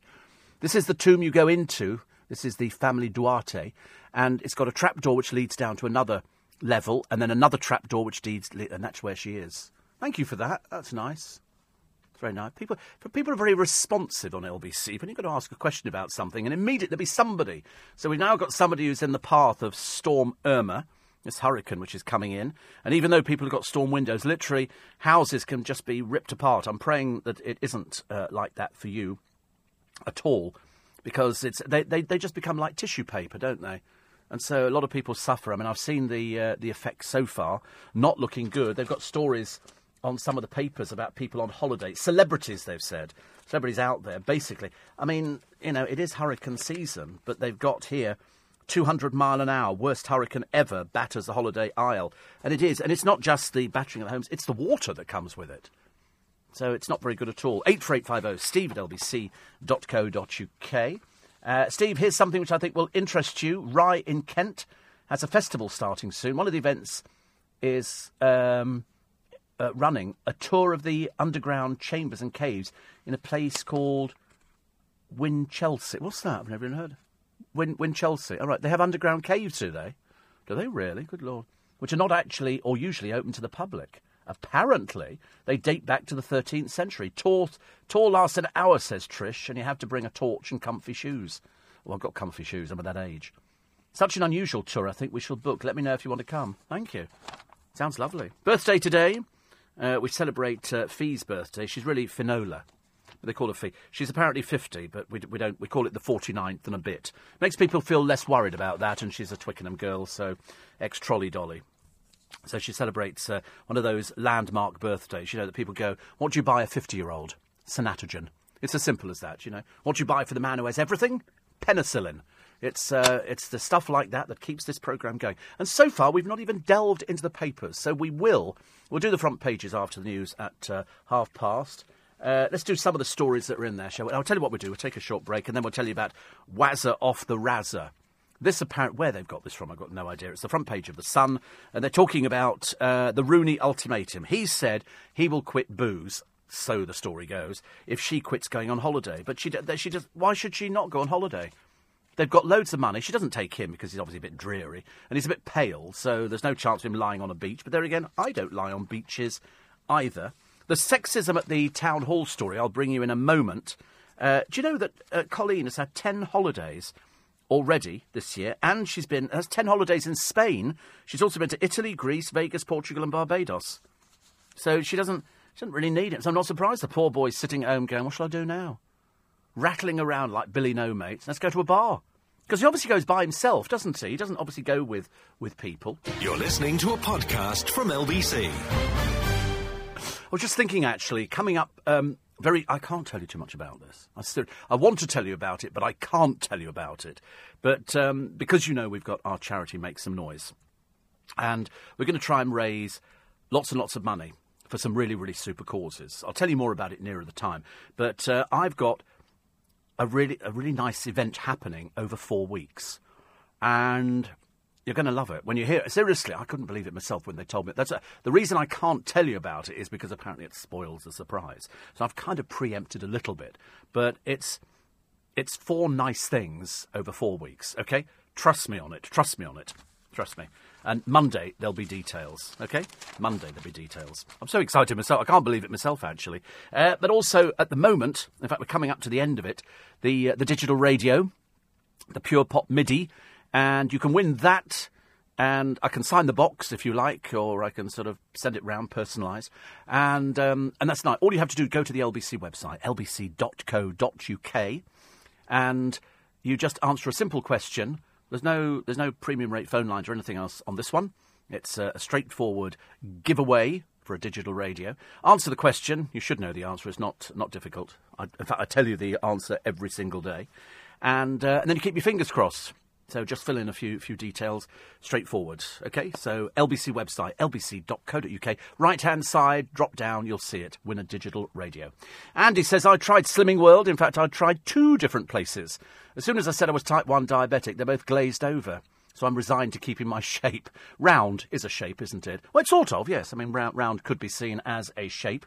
If you only eat once a day, your body is effectively on permanent starvation mode, and your meta, met, metabolism Sorry, I've all of a sudden got word blindness there. It's very sluggish, and that's where it comes from. I see, I'm, I'm not sluggish. Better to eat three small meals a day than one big one, says uh, Sarah in Mallorca. So there you go. I don't, I mean, when I say I only eat once a day, that makes it sound as I don't eat anything at all. I'll have a sandwich this morning, and I'll probably do an injection, and then I'll eat later on this afternoon. I might have something when I get back to the station. It depends. So I mean, I'm not just eating. I mean, I'm talking about one one main meal a day. There's other little bits that pop into it as well. The realization you're getting old at work, says Joe, is not when you remove your shoes on arrival. It's when you replace them with carpet slippers. Well, actually, to be honest with you, don't joke. I said to the producer, I said I might bring in some slippers tomorrow and put them on. Actually, I'm sure it's not the right thing to do. I'm, you know, to bring in slippers, and I'm trying not to, uh, not to sort of think about it too much. But to be honest with you, it sounds very appealing. Slippers and Bentley Bear in tomorrow. Uh, laugh like a drain was what you said when you watched the ice skaters in London, uh, says Simon. He was asking where the phrase came from. Sounds like a question, says Mark for Magical Hour. Right, yeah, laugh like uh, we laugh like a drain. It is the most entertaining thing watching. I don't know why. I think it's other people's misery. I thrive on other people's misery. So if somebody's on an ice rink and they and they sort of fall over a few, especially when you watch them, and and they're going around. We watched a, um, a woman last year and she was going around, and obviously she'd never been on an ice rink before, so she puts the skates on, which in itself is fairly traumatic. And then she's hanging onto the side, and then she was level with us, and so we, we sort of stepped back a little bit, and then blow me down. She takes it. She's obviously quite confident. She's managed to get round to us, and we are we are the benchmark. So she takes her hand off the rail. She moves one foot in front of the other, and she's straight over. well, I laughed. I tried not. You just have to go. And every time she tried to stand up, she fell over again. I mean, she must have had bruises in places that you don't want bruises. And, and I thought to myself, this is obviously her idea of sheer hell and torture. And then you always get the little girl, don't you, or a little boy, and they're skating backwards and they're doing pirouettes and all that. Well, those you hate. But I always watch because I'm always a little bit envious of people who can ice skate. I did tell people one year because my goddaughter, when she had one birthday, I think it was her 14th or something like that, we had a very traumatic. It might have been twelfth actually, because the thirteenth was very traumatic, and um, and we went to an ice rink in Harlow, I think, and I thought, oh, I, I can do this. Don't delude yourself, Steve. Don't delude yourself. I did it in um, in Vienna once, and I was I was okay. I mean, I can't do great things on it. I mean, at least I can go in a straight line. Can't turn corners. I can't turn corners at all. I'm absolutely rubbish. Uh, Nigel says, go to your health app on your iPhone. The distance, steps, etc. are recorded there. Thank you, Nigel, in Welling. Apparently, uh, Winchelsea is where my sister got married, said another Nigel. This one's in Dunstable. It's apparently pronounced Winkleseel. Is that the Winklesea? Is that what he said? Oh, Winklesea. Sorry, it's an exclamation mark. Winklesea. It sounds quite nice, doesn't it? Really, you get married there in a cave. Bit of an odd one, isn't it? But uh, I'm prepared to do it. The person in Florida has done great things bringing in the pot plants, but likely the wisest thing to do is get in a car or onto a bus and leave the area toot sweet. Yes, I mean, I'm, I'm, you do worry, don't you? You do worry, actually. Uh, Steve, it's not magical hour today, says Hannah. It's Massachusetts hour. I was hoping, do you know, he was talking about this the other day to me. And, uh, and I, I started singing the song to him, and immediately I could see it registered.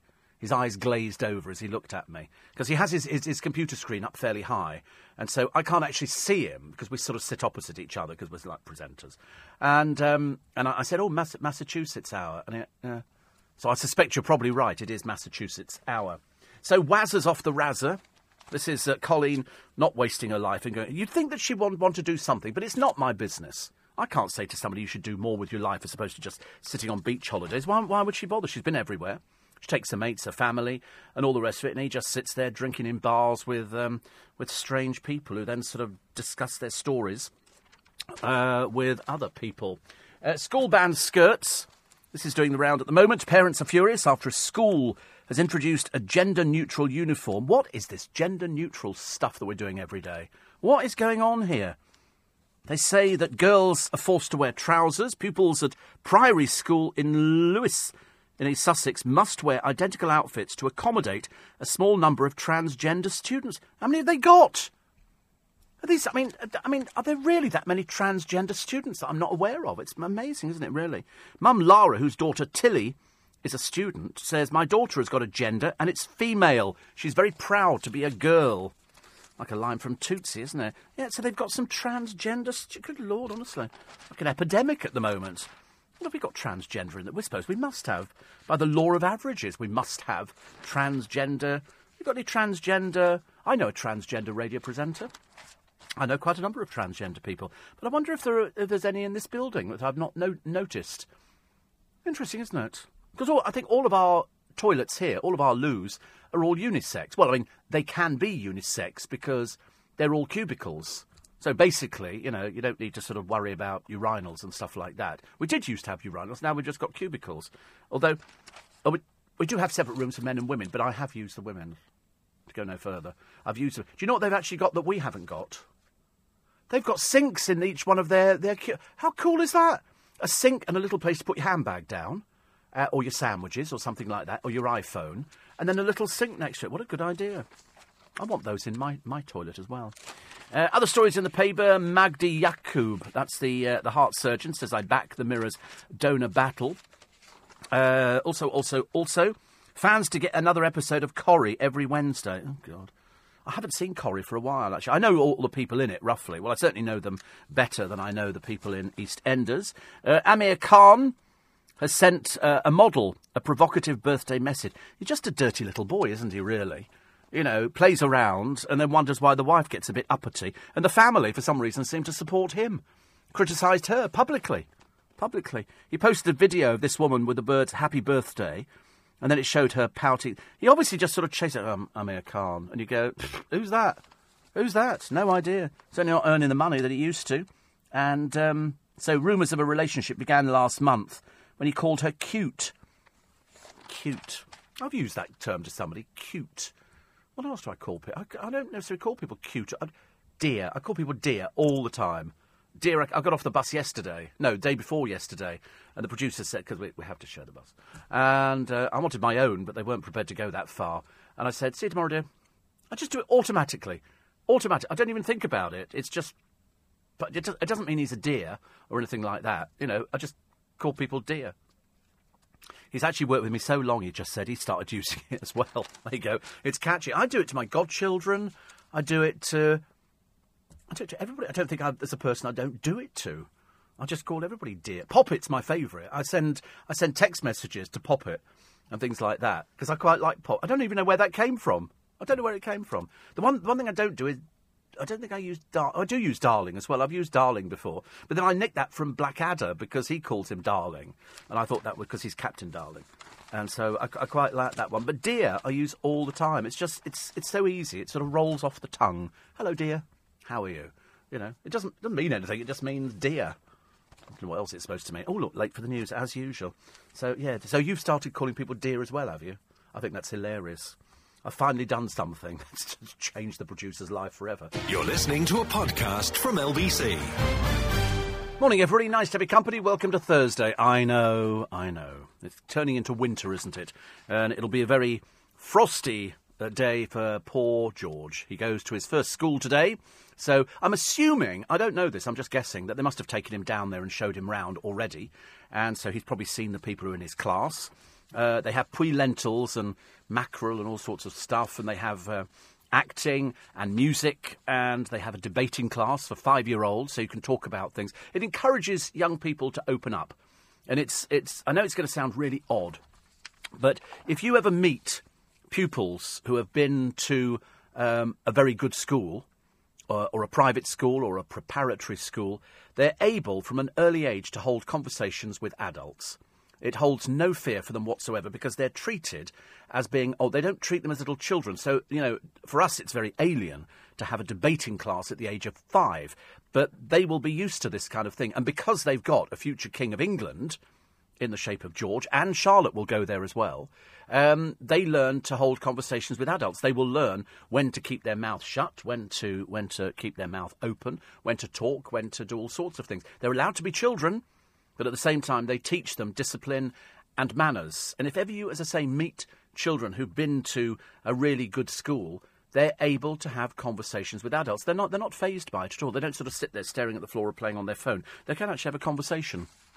And, you know, I've discovered this on numerous occasions. Nick Ferrari at breakfast at 7 this morning on LBC. Theresa May's under fire for describing the public sector pay cap as this, that, and the other when asked about public spending. Was her comment inappropriate? And does the public sector pay cap need reviewing once more? Continuing the focus on the mental health of children who return to school, Nick speaks to a 15 year old anti bullying ambassador whose cousin committed suicide. He had one the other day. Do you remember there was a, there was a father on with Nick? Talking about the fact that his uh, young son had been bullied at school, including the bus driver, if you please, and said he just thought it was playground badinage. Plus, on the day that the Great Repeal Bill is debated in Parliament, Nick speaks to Theresa May's second in command, Damian Green. All of that and more with Nick Ferrari at breakfast this morning from 7 here on LBC. Um, I suspect it's going to be um, transgender schools and people wearing different uniforms. Also, this, this poor family who've blown a bit of a fuse. They're an elderly couple, Rosemary and Donald Ferguson, and uh, they're lovely. He, he's 88, she's 82. So they've worked hard all their life, and they've got a lovely window that uh, looks outside their house, and they've got other houses over the road. Not now. Virgin Media have actually installed a huge box. I mean, it's it's it's enormous. It, it seems to take up most of their window space and it's these cabinets that they've put. Rosemary said they were never told the boxes to be placed directly outside their home, which is in East Renfrewshire, adding that we now have no outlook at all. She said we were never advised they were going to be here, because apparently that's because they don't need special planning permission. They just stick them in. Anyway, Virgin Media says, uh, says uh, Barrhead councillor Danny Devlin, uh, he wants them moved and relocated to a more suitable place. He said Virgin Media are a law unto themselves. They'd actually and usually speak to the council about the installation of these boxes. However, in this case, they didn't. I mean, it's just blooming rudeness. This is an elderly couple. Virgin, here we go. This is this is the statement from Virgin. The installation is part of their broadband expansion in Barrhead. A spokeswoman said the council was notified prior to Virgin Media installing the cabinets, and the correct procedures were followed. They couldn't give a stuff about the people whose window space had been taken away. What a, what a, what an arrogant sort of result. Come on, Mr. Branson, pull your finger out. Get these boxes removed. You can do it. You can do it today. You can do it. I know he's a little bit busy with a hurricane at the moment, but I'm sure he can pick up a telephone and do something. You see these pictures in the paper today. This is really bad. Bad PR for Virgin Media. This, this box is enormous. You know, we don't need any, but we did follow the correct procedures. Well, I'd like to find out who you are, darling. Oh, dear me. Not good enough. Not good enough. However, a jobless therapist lived off his partner for nearly 30 years but tried to keep their half a million pound home after they split. Shane Turner told Malika Bushiba she was not entitled to any of the wealth tied up in the home in Twickenham, southwest London. Although the property was registered in his name, Miss Bushiba, a parenting coach, has met most of the mortgage payments. When they parted, casual worker Mr. Turner insisted the mother of their grown up son was simply a paying guest. After ruling that Mr. Turner's version of the events was incredible, the judge awarded Miss Bushiba half the value of the house. Well done, you. He said his evidence, as a whole, contains a series of improbable and implausible explanations which are inconsistent with the documents and other verifications. So, also, he has to pay her legal costs. There you go. She's, uh, she's finally got it. She's got half that house. If he sells it, she gets half of it. So good. He actually claimed that she was bullying and domineering. Doesn't make any difference. She's been paying the blooming mortgage. She gets half of it. All right? Don't be such a meanie. Just pay. Just pay. So much easier. Saves you faffing around, you know. Uh, front page of the Daily Mail. Sarah Vine, I disagree with Rees-Mogg on rape and abortion, but how I admire a man of real principle. He also doesn't recognise gay marriage or anything else. He tells everybody he's a staunch Catholic. I couldn't care less. Couldn't care less. It could be it could be a tomato as far as I'm concerned. But uh, rampant homophobia is not really a good thing. Apparently, it's something to do with his religion. Couldn't care less. Keep your mouth shut if you don't want to offend people. Uh, the doctors, half of them are under pressure. They want to close their list. They don't want to take on any more. Most most doctors drink. Do you know that? That was they, they were top of the list next to journalists, I believe, of people likely to become alcoholics. The reason being they're under so much pressure. You have so much time with your doctor. From the moment you go in and close the door, your time ticks away. You can't just sit there all day, woo, and um, and sort of just expect the uh, the doctor to sort of look after you. All the rest, you know, you just don't expect things like that, do you? I go in there, I'm in and out really quickly, and the doctor, I go in say, you know, I've got this and I've got that. I've got to go in there actually because you know what they're asking. I got a thing the other day. We're on to flu jabs again. And I have another uh, another sort of needle stuck in my arm. But actually, it's good because I've not had flu or a cold for a couple of years. I think the first year I was prone to getting throats, sore throats, stuff like that. In my business, an absolute nightmare. Uh, and so this year, I think I should be fine again. Don't want to get cold. It's not good for my business at all. The real reason this woman wants travellers to ruin her village. This is a silly woman who's in a caravan and she's arguing with the with the planning and uh, other houses. She say have been given planning permission, but she's not allowed to do it. So she said travellers can move in. So they've moved in, loads of them.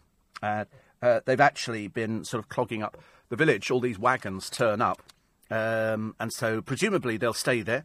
Then they will fill her field with a load of old rubbish, and then then they'll move because that's what travellers do. They travel. That's the idea behind it, anyway.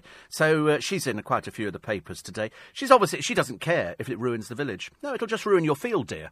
It'll just ruin your field. People in the village, obviously, you know, don't like you. You probably don't like the people in the village, so everybody's happy, and the council don't like you either because they've not granted planning permission. But she seems to have a, a, a reasonable case because everybody else has managed to get planning permission except she hasn't. So she's living in a caravan at the moment on her site. So she's invited the travellers in, and of course they've turned up en masse. They've got them all over the place in this little. It's in Cambridgeshire. It's supposed to be quite pretty, this village, but uh, overtaken by travellers and the mess. Because where's all the stuff going to go? Where's all the stuff going to go? They do fill up sites, unless it's a permanent site. Unless she's allowing them to sort of. Then where does all the rubbish go? Because that's what they do. They say they make their, their money. They go around, they clear people's rubbish, and then dump it. I know that. We've had it round our way. 500 tons of the stuff we've had. They moved on to a field in um, Hampton Court a short while ago, filled it all up with rubbish, and then just moved off. As I say, you know, they had it next to Costco. It happens all the time. You know, I'm all for you know being kind to people because they've sort of they've got a hard life, although I don't kind of see it myself. And uh, and then all this rubbish. Why should somebody blight the countryside? We've had travellers, haven't we, with this hospital where they've been allowed to park there. Everybody else has to pay for it, but the but the uh, the hospital administrator is obviously a bit scared about travellers coming onto the uh, site. So they've, they've said they can stay there for free. Come on, you're either going to have one rule or you're not. Nick Ferrari discussed it the other day. Daily Mirror, Corrie gets 60, so six shows a week, and very exciting. Uh, Tory uh, Mogg, abortion is wrong even after rape. You get these people, don't you? They come up with all this sort of stuff, trying to preach to you to tell you how to run your life, and yet probably if their own life was examined, it wouldn't be uh, uh, bearing scrutiny. Gender neutral row, school bans skirts. Head brings in new uni- uniform policy to cater for a small number of transgender children. I don't know how many transgender children there are, but we seem to have we seem to be talking about it almost on a daily basis. You know, one time it was male, female, bisexuals, if you really wanted to. Now we've got transgender, and then the other one was what was the other one? Was it uh, go ghost intersex? That's right, intersex. I'm getting confused by the whole. I don't know where I am in all this kind of thing. You know, and then you've got tree huggers. Where they fit into this, I don't know. Do they have sex with? I don't know. I really don't know. British celebs trapped in hellstorm, say the Daily Star. Also, the Rooney car girl tracked Colleen. She's the oldest looking 29 year old you've ever seen. She with a photographer the other day. They were taking pictures of her, and uh, she's left the job she had before, which was um, renting out property or something in an estate agent, and now she's doing something else. She'll probably be a celebrity on I'm a Celebrity, Get Me Out of Here, I should imagine, because she sat in a car with Wayne Rooney. That makes you a celebrity nowadays. But as I say, if she's 29, I'm looking really good. Really good. Also, a picture of Helen Flanagan. Luckily, we haven't had too many pictures of Helen Flanagan. We got a bit bored. They've probably got pictures of her that you can trot out in the newspapers for years and years and years. And Cheryl Tweedy and Liam Payne's son Bear loves to sing at just five months old. No, he doesn't. They don't. I'm sorry that five months old they don't sing. Okay, a bit like Cheryl. She doesn't sing really. You know, fight, fight, fight, fight, fight, fight, fight, fight, fight. That's about all you get.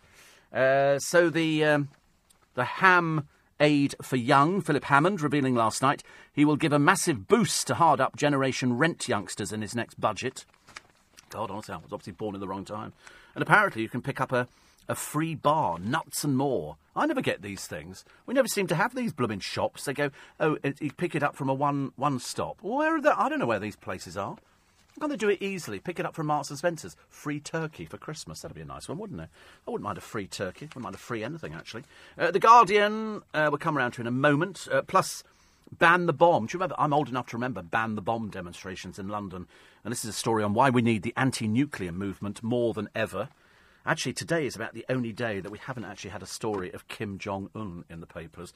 I'm hoping it stays like that for a little while. You're listening to a podcast from LBC. Morning, everybody. John Moloney says, I can imagine Prince George spending all day going up to the other kids and saying, And what do you do? Yes, exactly. Well, of course, I mean, they are going to have, aren't they? I mean, there's so much material in this, but because he's a little child, you have to sort of err on the side of caution. But I mean, I, I'm, we will be seeing the pictures this morning. And it will be talked about on the radio that he's sort of is sort of at his first school. Let's hope he doesn't have the uh, the tantrum, the mother of all tantrums. That'd be good. Uh, Mike says, out of interest, any idea how much we're paying per term? I can tell you what we're paying. We're not paying for it. We do, well, as far as I know, we're not paying. It's about six thousand a term for uh, for this little boy because they're having mackerel for lunch. To be honest with you, they'd probably rather have sort of. Um, sort of turkey twizzlers and stuff like that. I don't know what he eats at home. I mean, that's the one thing we don't. We know what they eat at banquets when uh, when Granny has a few people round to the house, but I've got no idea what uh, what William and Kate would do. She, she goes. Should we have fish fingers for tea? Because she's from an ordinary family. I use that term, you know, because they're not royal. And so I'm assuming she's had, you know, chips and, and fish fingers and stuff like that, and burgers and, you know, vol au vents and stuff like that, you know, filled with sort of some cream cheese or something, I don't know. And um, so Harry is, I mean, I'm sorry, Harry. Well, Harry, Harry's probably had many a late night kebab. He'll go, have you kebab tonight? Come on, Meghan, get a kebab, get the blooming stuff on it. He'd like that as well. But uh, so, I, as far as I know, they're paying for it. As far as I know, they're paying for it. Uh, Richard Branson, Steve, does not own Virgin Media. Yeah, we've just discovered he sold it four years ago, which is what he does with a lot of his things, doesn't he? He sort of he has the brand. I think when he appears on something, then he gets paid for it.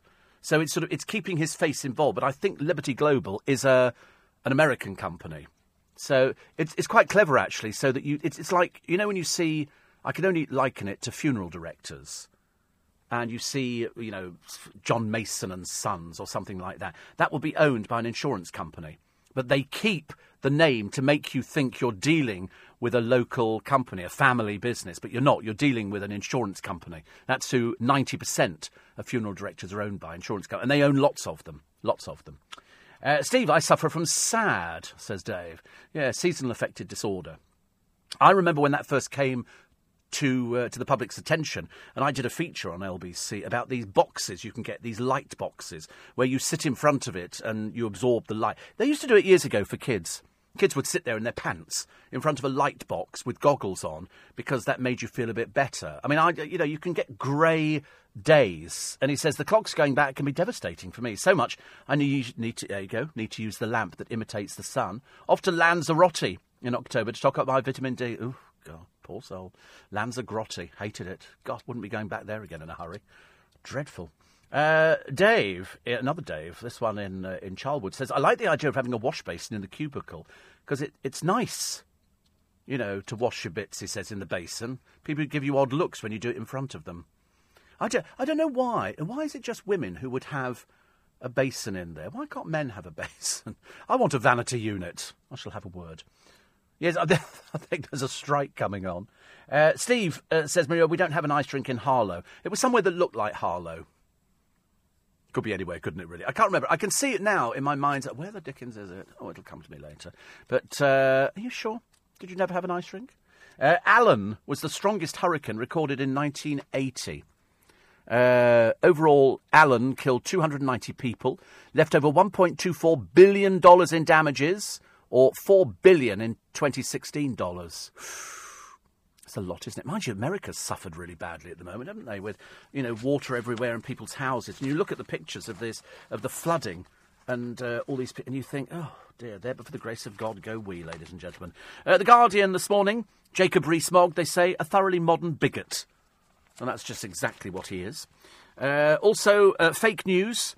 Sukai decries reports on, is it uh, the violence of uh, Sushi? Sorry, Su Ki. Chi. Right. What, K-Y-E is Chi? Is it really? Lord above, honestly. Why can't people spell properly nowadays? So confusing. But anyway, uh, they said there was an iceberg of misinformation. That's, on, that's a new word we've had this year, isn't it? Fake news. Be the only year we've had fake news. We had the fake Hitler diary some years ago. Uh, may God protect us all, the uh, most powerful Atlantic hurricane ever making landfall. When you watch it on the computer, and then you see and it comes in and you th- it's like watching a tsunami you watch this little wave out at sea and you have no idea because if you watch the last big tsunami that we had it's an earth tremor isn't it under the sea which forms this little wave which builds and builds and so by the time it gets to the to coming into land it's you're dealing with something of monumental proportions and this atlantic hurricane uh, which is called irma winds of 185 miles an hour bearing down on the Caribbean islands, massive evacuations, warnings of mudslides, storm surges, flooding. You can't really even fly aeroplanes through this thing. This is way too dangerous. You know, people talking here because they've never seen it. If you've never seen a hurricane and you're caught up in the middle of it, you think, oh, right, oh my God, this is, you know, off buildings, roofs, houses collapsing, people trying to shelter from the wind. It's 185 miles an hour. It's really, really dangerous. And if you look at all the uh, at all the pictures, it's amazing. As it crossed the Caribbean the other day, the storm, it's 480 miles wide, and it gathers momentum. Gusts of up to they say 225 miles an hour. It's the most powerful recorded in the Atlantic. I wonder where they come from. I don't know where. I can't. I can't remember watching a program which explained to me, although there must have been one at some point, of um, of sort of where where they start. I know where tsunamis come from, but I don't know where hurricanes come from. I'm assuming it's sort of is it um, cold temperatures, hot temperatures, cold temperature meeting and then forming. I mean that's that's the only thing I can think of. They, I mean typically I know it's they are it's, it's over relatively warm water. Then the evaporation. Uh, of water from the ocean surface gives it energy, which then recondenses into clouds and rain, which then cool due to saturation, and so it goes on. So Tropical cyclones are typically between 100 and 2,000 kilometres in diameter, far less common south of the equator. Amazing, isn't it? Because we know so little. You can't do anything about them either. You just have to wait till it. It's like a twister, isn't it? Until it burns itself out. You have you have really no idea what to do, but it's it's going to cause absolute devastation. And I'm looking here as uh, Irma wreaks havoc uh, across the Caribbean. I mean, they are used to this kind of thing. Nothing as bad as this, though. Prince George's first day at school. He's going to be the most photographed little boy by the time we get to tomorrow's papers. What will Kate make of the Southwest 11 Mum Club? Well, she won't be going today because she's not well enough. Incidentally, we haven't checked on the railway at the Postal Museum. I advised everybody yesterday do not go because it's not running. If we can save you the journey up to Mount Pleasant, then uh, that can only be good news. So we're just having a quick check now to see if the little train is running. This is the mail train. I mean, you have to pay for it. And uh, a lot of people were very disappointed over two days when they didn't actually get to go on it because it was broken. So uh, Doug thinks the ice rink could have been in Romford. I don't think it's Romford. I've been to Romford on numerous occasions. I'm pretty certain it's not. Apparently, Chris Lowry says they start as thunderstorms over the west coast of Africa, then they travel across the Atlantic. I mean, I've, I've been in a typhoon, but I've never been in a in a tropical storm, and this one does look absolutely appalling. Uh, plus, universities face pay curbs. Bake Off judge blames heating for weight woes.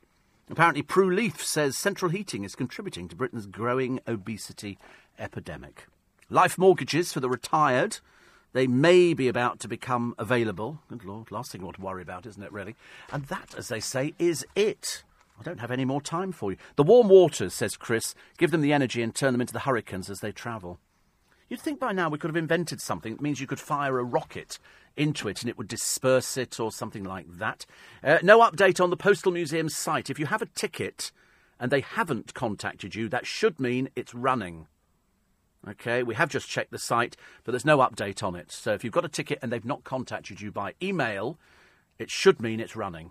But, you know, just to be on the safe side, give them a ring and go, is the railway, the postal railway running? Because then, it, you know, it's easier that way. Saves you being disappointed. Because kiddies want to go up there and they want to sit on a little tiny train. And it's, uh, it's quite good. Fun. We didn't get to do it either. It was broken on our day as well. Only just opened and already it's broken. Thank you for your company this morning. I'm very grateful. We'll do it again tomorrow morning. And uh, Lord knows what the day will bring. But I'm sure it'll be fascinating for just about every single one of you.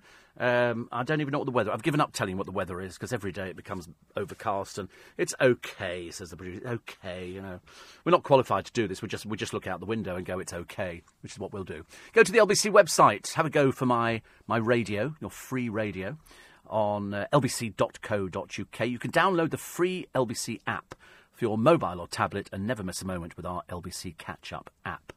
Uh, back with you tomorrow morning. Follow me on Twitter at Steve Allen Show. Have a great day. Thank you for all your texts and emails this morning. Do it again tomorrow morning. Leading Britain's conversation at 10 with Massachusetts Hour today from 12. It's James O'Brien. But coming up next with breakfast on LBC, it's Nick Ferrari. If you enjoyed this podcast, listen to Steve Allen live from 4am Monday to Friday and Saturday and Sunday from 5am.